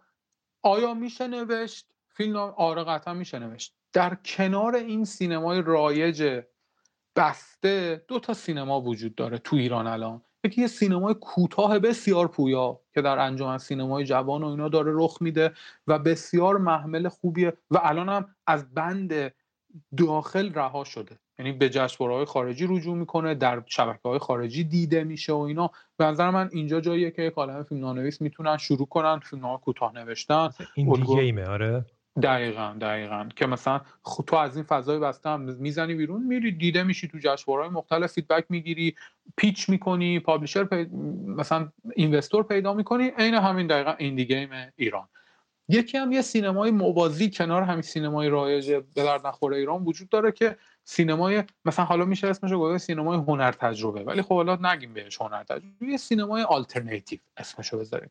یه سینمایی که کوچیکتر لو باجت تر کارهای متفاوت تری سعی می‌کنه بکنه و اینا تو اون جریان هم همچنان میشه به عنوان فیلمنامه‌نویس فیلمنامه‌نویس خوب وارد شد. اون مین استریمر رو نمی‌دونم. شاید بشه وارد شد شاید نشه وارد شد. ولی که به نظرم مثلا برای نویسنده های فیلمنامه فیلمنامه ها تجربه کردن فضای کوتاه خیلی می‌تونه آموزنده و دور و یه مسئله دیگه که الان به وجود اومده مثلا تولید inter... این تولیدات اینترنتیه. مثلا همین نماوا و امثال هم اینا سریال های اینترنتی دارن. سریال های مثلا mini series فلا اینا که اینا یک عالمه اینا بسترهای content ان دیگه. اینا الان همه در به در دنبال content creator ن content creator تو حوزه اونجا میشه فیلم نویس و کارگردان و فلان و اینا دیگه. بعد به همین دلیل یعنی می‌خوام بهت بگم که تقاضا براش خیلی می‌تونه وجود داشته باشه. ولی راهیه دیگه مسیریه بر رفتن. آیا به نحوی هست که کسی بتونه زندگیشو از فیلم نام نویسی به چرخونه تو ایران؟ حالا حتما یه سری میچرخونه ولی می‌خوام چقدر مثلا چه چه بخشی از فیلم نام نویسا واقعا کارشون فقط فیلم نام نویسیه چند درصدشون مثلا یا کلا چجوریه؟ می‌دونم که میشه. یعنی میشه. ولی نمی‌دونم که چند درصد. ببین از نویسندگی که خیلی نمیشه تو ایران. متاسفانه. یعنی از رمان کسی نمی‌خونه. آره. حالا به ان تا دلیل داره دیگه. نخونه کتاب و هزار تا دلیل دیگه. ولی از فیلم نوشتن آره ممکنه. یعنی میشه. اینجوری که از فیلم نوشتن راحت ولی باز کتاب راحت سر. اونم تو باید حتما توی از جریان اصلی درگیر ان تا پروژه باشی که مثلا یه مسیر 15 ساله رو برای رسیدن به اون نقطه لازم داری. تو اون 15 سال تو احتمالاً مثل هر نویسنده دیگه ای باید از هر جا که می‌تونی که بنویسی پول داری داری دیگه. مثلا به من میگن تو چرا همه کار کردی؟ خب من مجبور بودم به جای پول دارم دیگه. مثلا من چی بلد بودم جز نوشتن؟ یه جا بازی ساختم پول در بازی نوشتم پول در بردم یه جا ژورنالیست نوشتم پول در بردم یه جا یعنی این این که تو مجبور میشی پول داری تو باعث میشه تو فرمای مختلف نوشتن رو تجربه کنی. حالا فیلمنامه هم بنویس. ولی خب مجبوری الان مثلا تو روزنامه فلان هم بنویسی. به نظر من نکته اینه که هیچ کدوم از این نوشتن ها رو خارج از مسیر ندونی. اینا همه این نوشتن ها همه در مسیر نوشتن دیگه. حالا میره بالاخره به یه نقطه ای که تو می‌خوای بری. ولی خیلی س... یعنی طولانیه. مثلا از همین جایی که ایستادی شاید ده سال وقت لازم باشه تا اینکه یه نفر بگه من از فیلم نویسی فقط ارتزاق می‌کنم تو ایران. الان تو ایران که فوتبالیستش هم فقط از فوتبالیست بودن ارتزاق نمی‌کنه. یارو مثلا فوتبالیست درجه سه تو اروپا فقط فوتبالیست دیگه بوتیک نداره. ولی اینجا مثلا فوتبالیست درجه یکش هزار تا کار دیگه با بکنه تا نه که با بکنه دلش می‌خواد بکنه چون ساختار خراب اینجا این اجازه رو میده که بکنه. چقدر این تجربه های نوشتنت متین کمک کرده برای نوشتن برای بازیخار بازیخار لینک بازیخارم می‌ذاریم توی زیر توضیح های پادکست برای کسایی که اکثرا می‌دونن بازیخوار چیه برای کسایی که نمی‌دونن برن کانال یوتیوب بازیخوار یا روی اینستاگرام دنبال کنن. ویدیوهای فوق العاده درست می‌کنین در مورد صنعت بازی با تم کمدی. آره. ببین بازیخوار اون نقاب راحتیه دیگه. اونجاییه که همه این آموزه ها و این درس ها رو می‌ذاری کنار یه نقاب می‌ذاری یه میکروفون می‌ذاری جا شروع به فریاد دارن آهای می نویسی از روش می‌خونی یا اینکه فل بداهه میگی؟ نه نه نه. بازیخوار متن داره. متنش. دقیق آره. متن رو می‌نویسی بعد می‌خونی. او سه مرحله متن تولید میشه تو بازیخوار. بیسش در میاد. بعد شوخی ها روش اد میشه. بعد یه سری آره یه سری شوخی ها improvise میشه. معلوم هم هست تو اجرا ولی متن داره. اصلا آنچه که جالبه برای ما اتفاقا متنشه. یعنی اون لحظه ای که مثلا میشینیم با تاها در مورد که خب ایده چیه چه جوری از کدوم زاویه. می‌دونی تبدیل شده به اون assignment هایی که قبلا. چون ما, که دیگه هیچ کدوممون تو فضای ژورنالیسم game یا مثلا تو فضای content creator ها که content تولید نکردیم یه مدتیه که.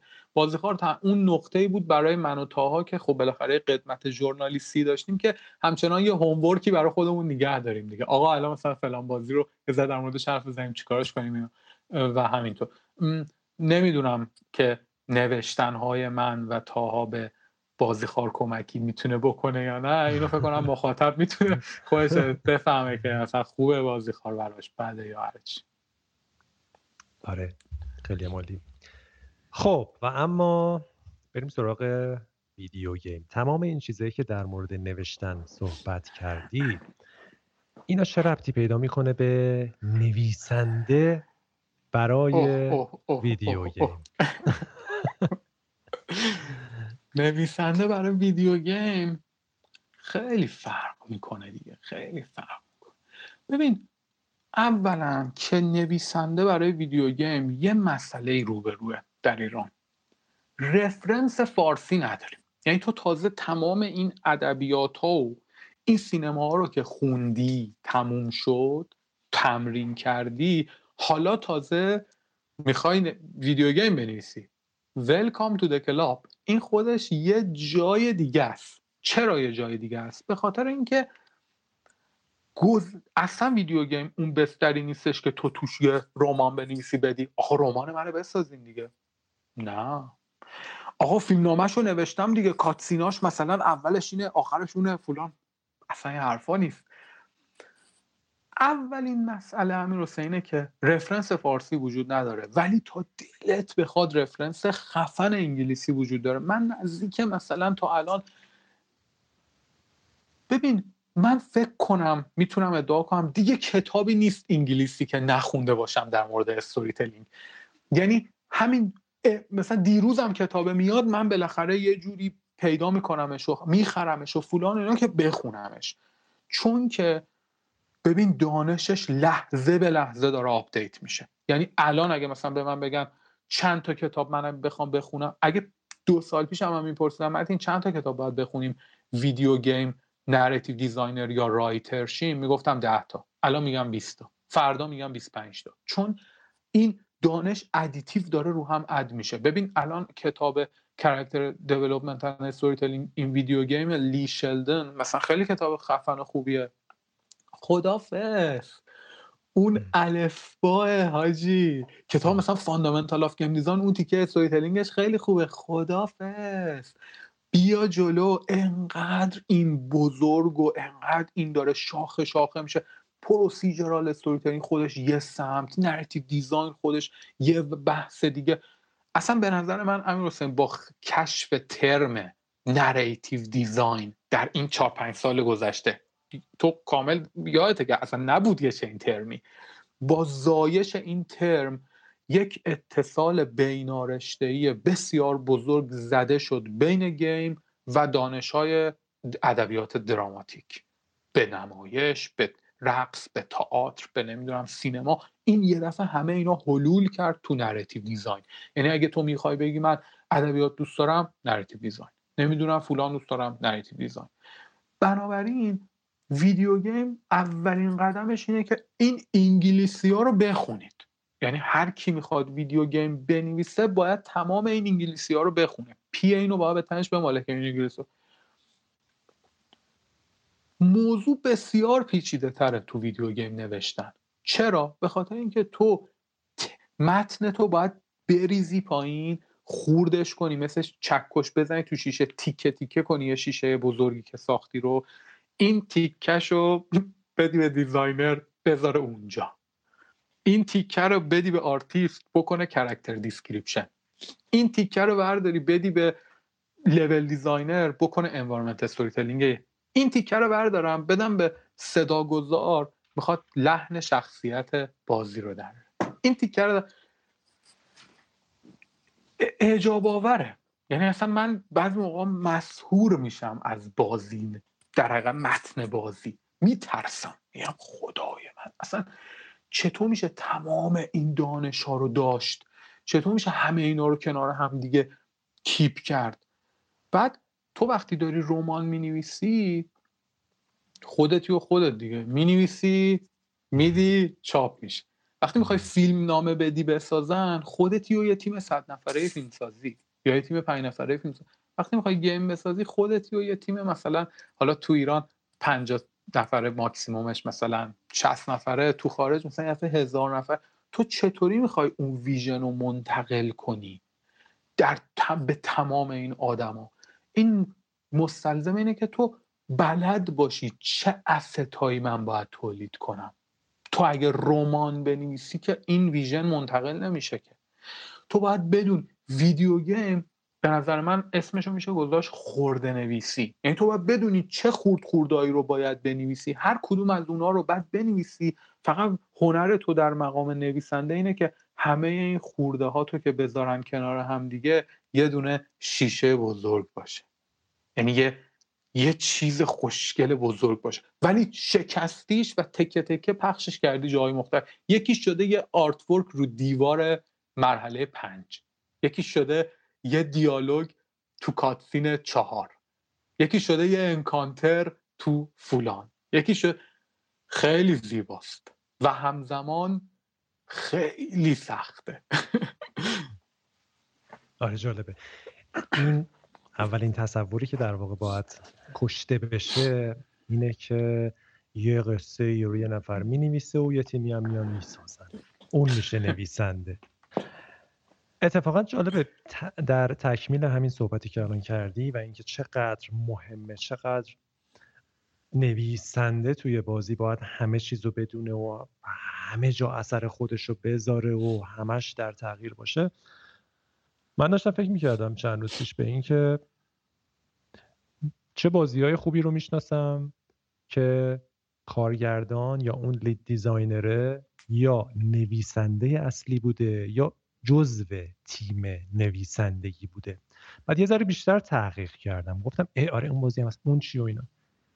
دیدم که خیلی زیاده. حالا بعضیاشون رو من نوشته بودم مثلا آنچارتد و لستاواست که مشخصه. یعنی مثلا داستان و کارگردانی با هم دراکمن. رد دد ریدمشن اصلا کسی که بنیانگذار دنهاوزر دنهاوزر هم برای جی تی ای هم برای ردت خودش اصلا لید story writing بود. آره خودش همه دیالوگا هم خودش نوشته. آره اون. اونا که تو Red Dead کلا سه نفر بودن اونا همه رو خودشون نوشتن. عجیبه واقعا. خیلی عجیبه. ببین آدمی مثل تیم شیفر که اصلا مشخص همه رو دیوید کیج همه کاره استودیوه ولی همه کاره داستانم خودشه. بازی indie مثلا Firewatch گاداوار گاداوار نویس همیشه کارگردان تو تیم نویسنده ها هم از کوری بارلاگ هم هم قبلا هم جدید. Fallout 3 و 4 lead designer و writer شون یه نفره. اسمش من نمیشناختم اینو. امیل پاگلیارولوئه. که هم, آره. هم lead designer هم writer ه. Jagged Alliance بازی مورد علاقمون که خیلی هم در موردش صحبت کردیم و نگاه کردم دیدم اونم دقیقا همینجوری بوده. Persona ی پنج. director ش کسیه که استوری با اون بوده و نویسنده بوده. Divinity سریای Divinity همینطور سوئن وینک الان ویک یا اصلا سملیک همین و خیلی چیزای دیگه. و Disco Elysium که اصلا کارگردان بازیشون هم نویسنده اصلا اون اصلا رمان نویس بوده خودش و ایده رسیدن به بازی رو داشته. و می‌بینی خیلی جالبه. اصلا انگار اگر کسی بخواد بازی خوبی یک روزی بسازه باید این قلمه رو ورداره بنویسه بنویسه بنویسه و در نهایت باید توی حداقل یکی از اعضای تیم writing بازیش وگرنه اون بازی خوبا انگار در نمیاد. خیلی وصله به هم. تو نمی‌تونی یه قصه ای رو بذاری. بگی حالا این بازیشو می‌سازیم دیگه. یاد حرف کوروساوا افتادم. پیشنهادش به کارگردانا. که گفت کارگردانا به من میگن که ما چجوری کارگردان خوب بشیم و اینا. من ما نمی‌دونم کسی نمیاد به ما فیلم بده بسازیم من گفتم کاری نداره. مدادتو وردار با یه کاغذ. شروع کن نوشتن. فیلم نامه بنویس. انقدر فیلم نامه بنویس بالاخره یکی یا اینو می‌سازه یواش یواش میای. یا خودت می‌سازی یا یکی می‌سازه یواشاش به این قضیه وصل میشه. یعنی ورود با نوشتن. نوشتن. حالا دوست دارم مثالهای دیگه از ارزش نوشتنم حالا بعدش بزنیم. ولی آره این جالب نویسنده بازی انگار خیلی وصله آره. به همش. ببین یه دلیلی داره. می‌دونی به نظرم دلیلش اینه که قبلا بازی چانکای استوری از گیم پلی جدا بودن. این معلوم بود دیگه. آقا مثلا وقتی من وارد مثلا کلوپ arcade می شدم روی box این arcade ه چهار تا عکس مثلا فلان و بیسار و یه سفینه بود و اینا این استوری بود. وارد بازی که می شدم یک صحنه مثلا شاید یا نوشته می اومد جو جو جو جو جو جو من دیگه شروع کردم تیر زدن و point و score و فلان و اینا. یعنی asset های storytelling مجزا از asset های gameplay در خلال زمان این دوتا انقدر تو هم دیگه blend شدن که دیگه storytelling بدون game directing اصلا دیگه خیلی بیمعنیه. یعنی تو نمی‌تونی بگی حالا این تکه های استوری رو وردار و ببر game ش کن. چون اینا تو هم تنیده شدن تو لازمه که تو یا به عنوان یکی از اعضای اصلی تیم design نویسنده ای وجود داشته باشه یا یکی از اعضای اصلی تیم design یا کارگردانی نویسنده باشه. یعنی این اتفاق میفته تو بازی. چون الان امروز همین همین indie همین indie های امروز سالها فاصله گرفتن از اینکه حاجی بازیمون gameplay cutscene gameplay cutscene. چی دیگه؟ کدوم الان بازی؟ نه که نیستا هست ولی همشون بالاخره دارن سعی می‌کنن یه کار جدیدی تو narrative design یه کار جدیدی تو مثلا شکل روایت characterization نمی‌دونم presentation character اینا انجام. نظر من این بلنده باعث شد این بلنده باعث شده که رایتر بیا توی تیم نویسه توی تیم بازیسازی. اصلا قبل اگه قبلا اینجوری بود که یکی می نوشت مثلا می‌شد. مثلا من قصه مثلا پونگو بنویسم بدم یکی پونگو بسازه. الان به نظر من از اون اول باید رایتر درون بسته تو ساختار ویژن تیم کاملا حضور داشته باشه. و بعد اون سواده هم به درد این می‌خوره که بفهمه که کدوم asset ا نوشتن لازم داره. من برای کجاها؟ world building آره اوه world building character build development اوه اوه character development encounter بله. quest بله. دیالوگ بله. voice over بله. دیالوگ box بله. mental bubble بله. یک عالمه asset هست که نوشتن لازم داره تو video game. description پشت کارت های بازی بله. دی... اینکه هر منو اسمش چی باشه؟ قراره مثلا منو شخصی سازی بشه بله. یعنی بنابراین اینا چون تو هر بازی با دیگری متفاوته وجود یه, یه نویسنده یا آدمی با ویژگی های نویسندگی در design game خیلی حیاتیه. اگه می‌خواد کسی به سمت storyteller رو اینا بره دیگه وگرنه مثلا game غیر storyteller که حالا بحث game غیر story. teller هم به هر حال تو اون فرایند ساخت. تو لازمه خیلی چیزا رو بنویسی دیگه. لازمه ایده رو بنویسی لازمه ارتباط برقرار کنی با برنامه نویست با designer های دیگه با آرتیستا و خیلی وقتا این ارتباط ها خوبه که نوشتنی باشه. به عنوان مثال در همین راستا مثلا یه موضوعی جالبه.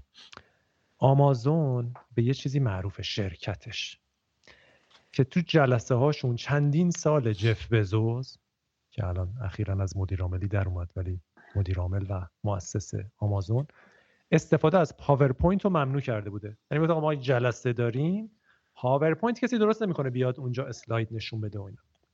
مخالف این بوده. چی جاش گذاشته؟ گفته قبل از هر جلسه اونی که می‌خواد در مورد یه موضوعی حرف بزنه یه ایده ای رو مطرح کنه شیش صفحه می‌نویسه در موردش. متن قصه می‌نویسه. در مورد ایدهش و مدل هم اینجوری بوده. گفته اینجوری هم نیست که قبلش بفرسته حالا مدیرا بخونن بعد همه بیان تو جلسه. گفته همونجا اول جلسه حدود سی دقیقه همه میشینن تو سکوت همونجا می‌خونن. چون گفته احتمالا مدیرا سرشون شلوغه.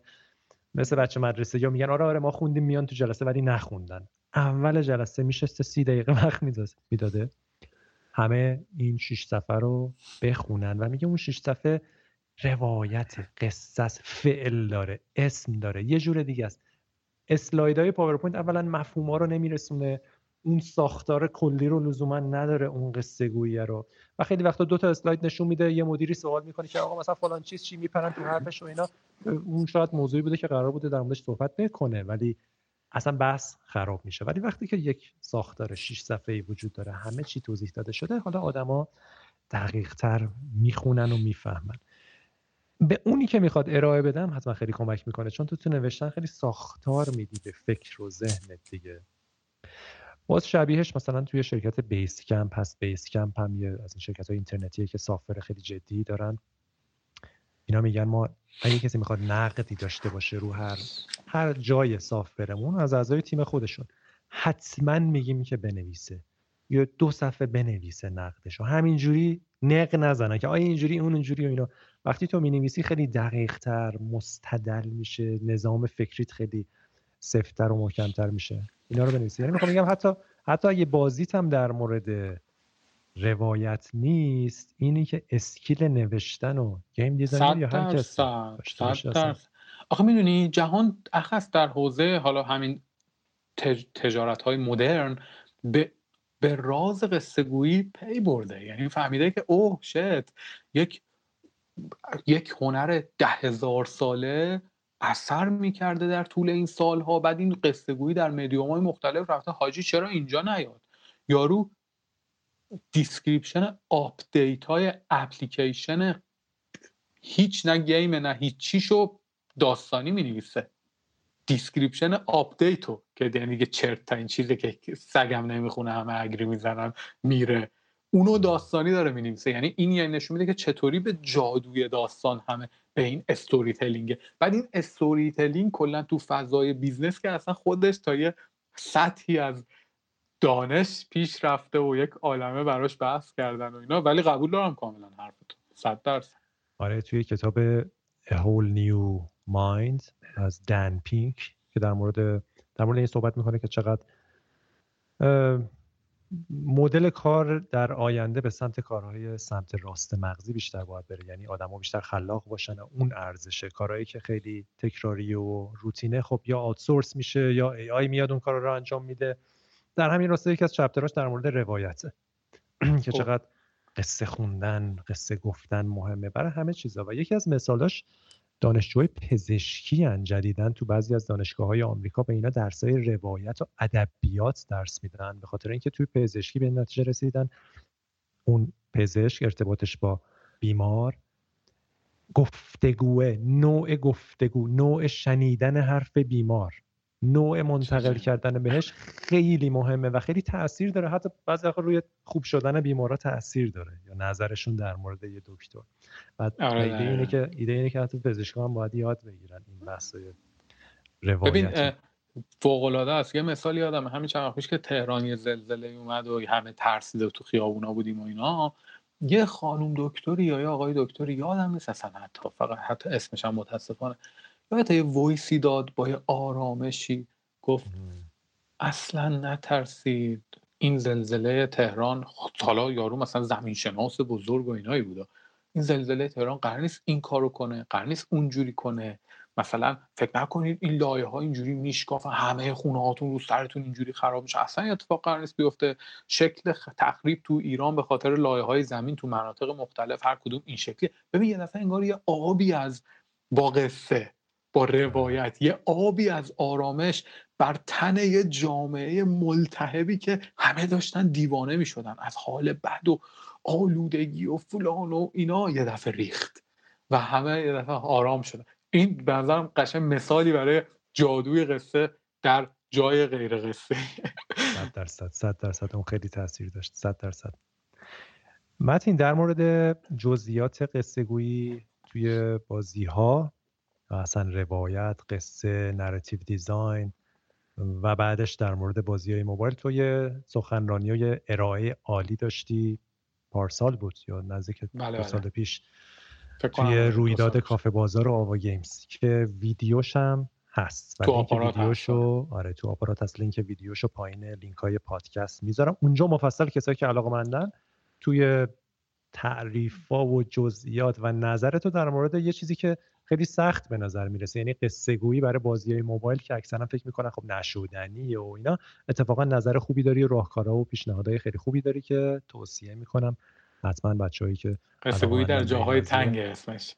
آره قصه گویی در جاهای تنگ. اونو ببینن مفصل. ولی حالا دور اون چند تا سوال. حالا کسایی علاقه مندن چی کار کنن؟ چه کارهای خوب انجام بدن؟ علاقمند به نوشتن برای بازی هستن. حالا برای کتاب خیلی خوب گفتی واقعا توی community ها برن بنویسن. بهانه ای نیست. بنویس برو نترس. خطا کن. باید خطا کنی. برای بازی چطور؟ چجوری به نظرت بیان سراغ مسیر نویسنده بازی یا بحث narrative design بازی که اینم تفکیکشون رو توی همون ویدیو کسایی که دوست دارن بیشتر بدونن دقیق گفتی. ببین اولا که این دانشه رو که باید اکتساب کنن. یعنی باید بشینن این کتابا رو بخونن و فلان اینا. یکی چند تا از کتابای خوبو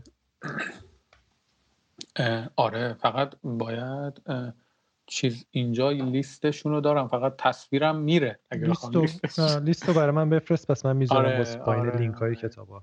یه چند دو تا اسکرین شات ازن از کل چی آه نه اسمشون رو میفرستم داره باش حتما. آره اسمشون رو بدی من لینکاشون رو می‌ذارم. عالی. خب؟ ببین کن اگه مثلا چند سال پیش از من میپرسیدی که یک یه نفر علاقه منده به narrative design و مثلا writer ـه چیکار کنه؟ می‌گفتم تا اینجا همین اینا رو بخونه بعد به یه تیم دیگه ای join بشه به یه تیم indie دیگه ای join بشه که مثلا با هم دیگه شروع کنن کار کردن و اینا. یا حالا مثلا توی استودیو کوچیک موبایل شروع کنه. می‌دونی شروع کنه دیگه narrative design رو به صورت عملی و game writing رو به صورت عملی شروع کنه ببینه چه assetایی لازمه production چه محدودیت هایی ایجاد می‌کنه. اصلا کلا مثلا art چجوری وارد بازی میشه؟ اون character description ی که دادی کجای art خودش رو نمود میده؟ استوری چه شکلی؟ تو بازی مثلا که تو GameMaker داری می‌سازی جوری الان کجاش استوری داره؟ مثلا تو game jam try کنم ببینم می‌تونم یه بازی قصه گو تعریف بسازم یا نه؟ اگه قراره قصه گویی فقط بره تو world building مثلا من یه جهانی بسازم ایده بشه فقط اون جهانه چه جوری باید implement ش کنم؟ و و و. این راه هنوز وجود داره. یعنی join شدن یک نویسنده با دانش و passion به تیم های دیگه. ولی الان اگر ازم بپرسی میگم که as soon as possible یونیتی برنامه نویسی و اینا یاد بگیره. آدمه علاوه بر همه این دانش ها خیلی سریع. بعد اینا چقدر ماهن چقدر قشنگن چقدر خوشگلن. و تازه آدم می‌فهمه که چرا در خارج از این مملکت game design و اصلا مباحث حول game industry بدون technical معنی نداره. بدون technical skill معنی نداره. من خام بودم قبلا. من نمیفهمیدم چرا معنی. الان می‌فهمم که اصلا من game designer ی که scripting نتونم بکنم اصلا معنی من game designer ی که مثلا من narrative designer م من تو Twine اگه نتونم prototype مثلا script بنویسم شرط بذارم inventory درست کنم interactive story درست کنم که این بچسبه به اون اون اونجا اینجوری کنه اون اصلا معنی نداره. من چه این narrative designer ی اصلا من چیکار رو کاغذ می‌نویسم؟ خب برو رمان بنویسی. اگه رو کاغذ حرف اینه. یعنی video game مستلزم اینه که تو technical skill داشته باشی. حتی به عنوان writer. و تمام. تو Unity بهشت آکادمی Unity. بهشت. یعنی به نظر من درشو که واکنی اصلا انقدرم user friendly ساخته شده اون آکادمیش که کلاساشو gamify داره تکلیف میده full آقا برو بزن تو سر خودت. narrative designer م به درک. narrative designer کجا می‌خوای کار کنی؟ narrative designer ی می‌خوای تو سینما هم کار کنی باید فن ساخت سینما رو بلد باشی. narrative designer می‌خوای تو game کار کنی. Godot بابا Godot Unity باید یاد بگیری باید scripting یاد بگیری باید حتما یه زبان برنامه‌نویسی رو به صورت اولیه بتونی بلد باشی که چهار تا چیز بتونی سرهم کنی. زبان برنامه‌نویسی بلد نیستی. باید یکی از این game engine های آماده رو یاد بگیری که بتونی سرهم کنی. نمی‌تونی برو تو اون اپای تو اون چیزای storytelling ی کارایی بکن. یعنی تو باید از حتی به عنوان game writer یا narrative designer بتونی بسازی دیگه بچینی کنار هم. آقا من یه ایده خیلی خفن دارم خب چی؟ کو ببینم. ببین رو کاغذ نوشتم. اینجاش اینجوریه. اونجا حاجی interactivity game یعنی اینکه بده من experience ش کنم. بده من دیگه. حالا یا خودت باید بتونی اینو بسازی یا با یه تیمی بتونی اینو بسازی. که من قبلا می‌گفتم با تیم اینو بساز الان میگم حتما خودت بساز. یعنی حتما خودت یاد بگیر اینا رو بچین کنار. بعد اینا هم انقدر دیگه این انجین های آماده و امثال هم انقدر آسون دارن میشن که به نظر من اصلا دارن در یه مسیر کم کم میرن که به راحتی بشه اون اول آدمه یه سری چیزا رو کنار هم دیگه با درگن را و اینا بچینه ببینه چی شد خروجی دیگه. بنابراین حتما الان به نظرم علاوه بر اون دانش دراماتیک دانش تکنیکال گیم چیزه. آب نسسری لازمه. آره. خیلی هم عالی. خیلی خوبه. جوردن پیترسون روانشناس مطرح میگه آدم اگه می‌خوان موفق بشن سه تا اسکیل باید داشته باشن. یک بلد باشن فکر کنن. یعنی فکر کردن بلد باشن. دو خوب بتونن حرف بزنن. سه خوب بتونن بنویسن. این ستا رو هر کس داشته باشه هر کاره ای می‌تونه بشه. تو هر رشته ای تو هر زمینه ای حالا در مورد نوشتنه گپ و گفت خیلی عالی زدیم. نتین دمت کردم به نظرت حوزه ای هست که بخوای تکمیل کنی چیز دیگه ای بگیم دوروبره این این قسمت کلا بحثش نوشتن بود دیگه. خب نه مثل همیشه عالی بود. ما من و شما که میشینیم حرف می‌زنیم من دیگه الان از دست کفم خارج میشه کلا یک اون فنکستمون هم یادتونه. تو اولین فنکست بود که بله. دو ساعت دو ساعت و نیم طول این الان چقدر شد؟ دو ساعت بیشتر شد. نه بابا خب آره، پس دیگه هیچ نکته دیگه باقی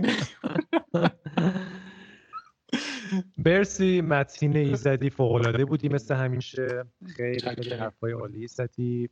امیدوارم که کسایی که گوش میدن بحث نوشتن و جدیتر بگیرن. هر کاری که دارن می‌کنن. هر کاری. اصلا ربطی نداره. designer ن artist ن برنامه نویسن هر کاری می‌کنن روی نوشتن بیشتر توجه کنن تمرین کنن. خیلی فایده داره. قطعا. بسیار عالی. اگه باز از خلال این هم هر کی دوست داشت کامنت بذاره یا مثلا لینک شه به خود من که بخوایم با هم دیگه گپ و گفتی کنیم و سوالای بیشتری داشتن من می‌تونم پاسخ دهنده باشم تا جایی که می‌تونم سعی کنم کمک کنم دیگه. خیلی مالی حتما لینک های خودت رو هم حتما میزی داریم زیر لینک های پادکست رو توییتر که خوب فعالی. فکر کنم اونجا هم یکی از راه خوب توییتر باشه. با ارتباط برقرار کنه بله بله عالیه اونجا. خیلی عالی. متین ایزدی خیلی ممنونم ازت. روز خوبی داشته باشی. خیلی خوش گذشت ارادت. مرسی. اونایی هم که دارن می‌بینن متشکرم که دارن می‌بینن. تا اینجا دیدن و دست تو هم درد نکنه امیر خیلی گپ و گفته عالی بود. تا دیدار بعدی. مخلصیم. خداحافظ. خدا نگهدار.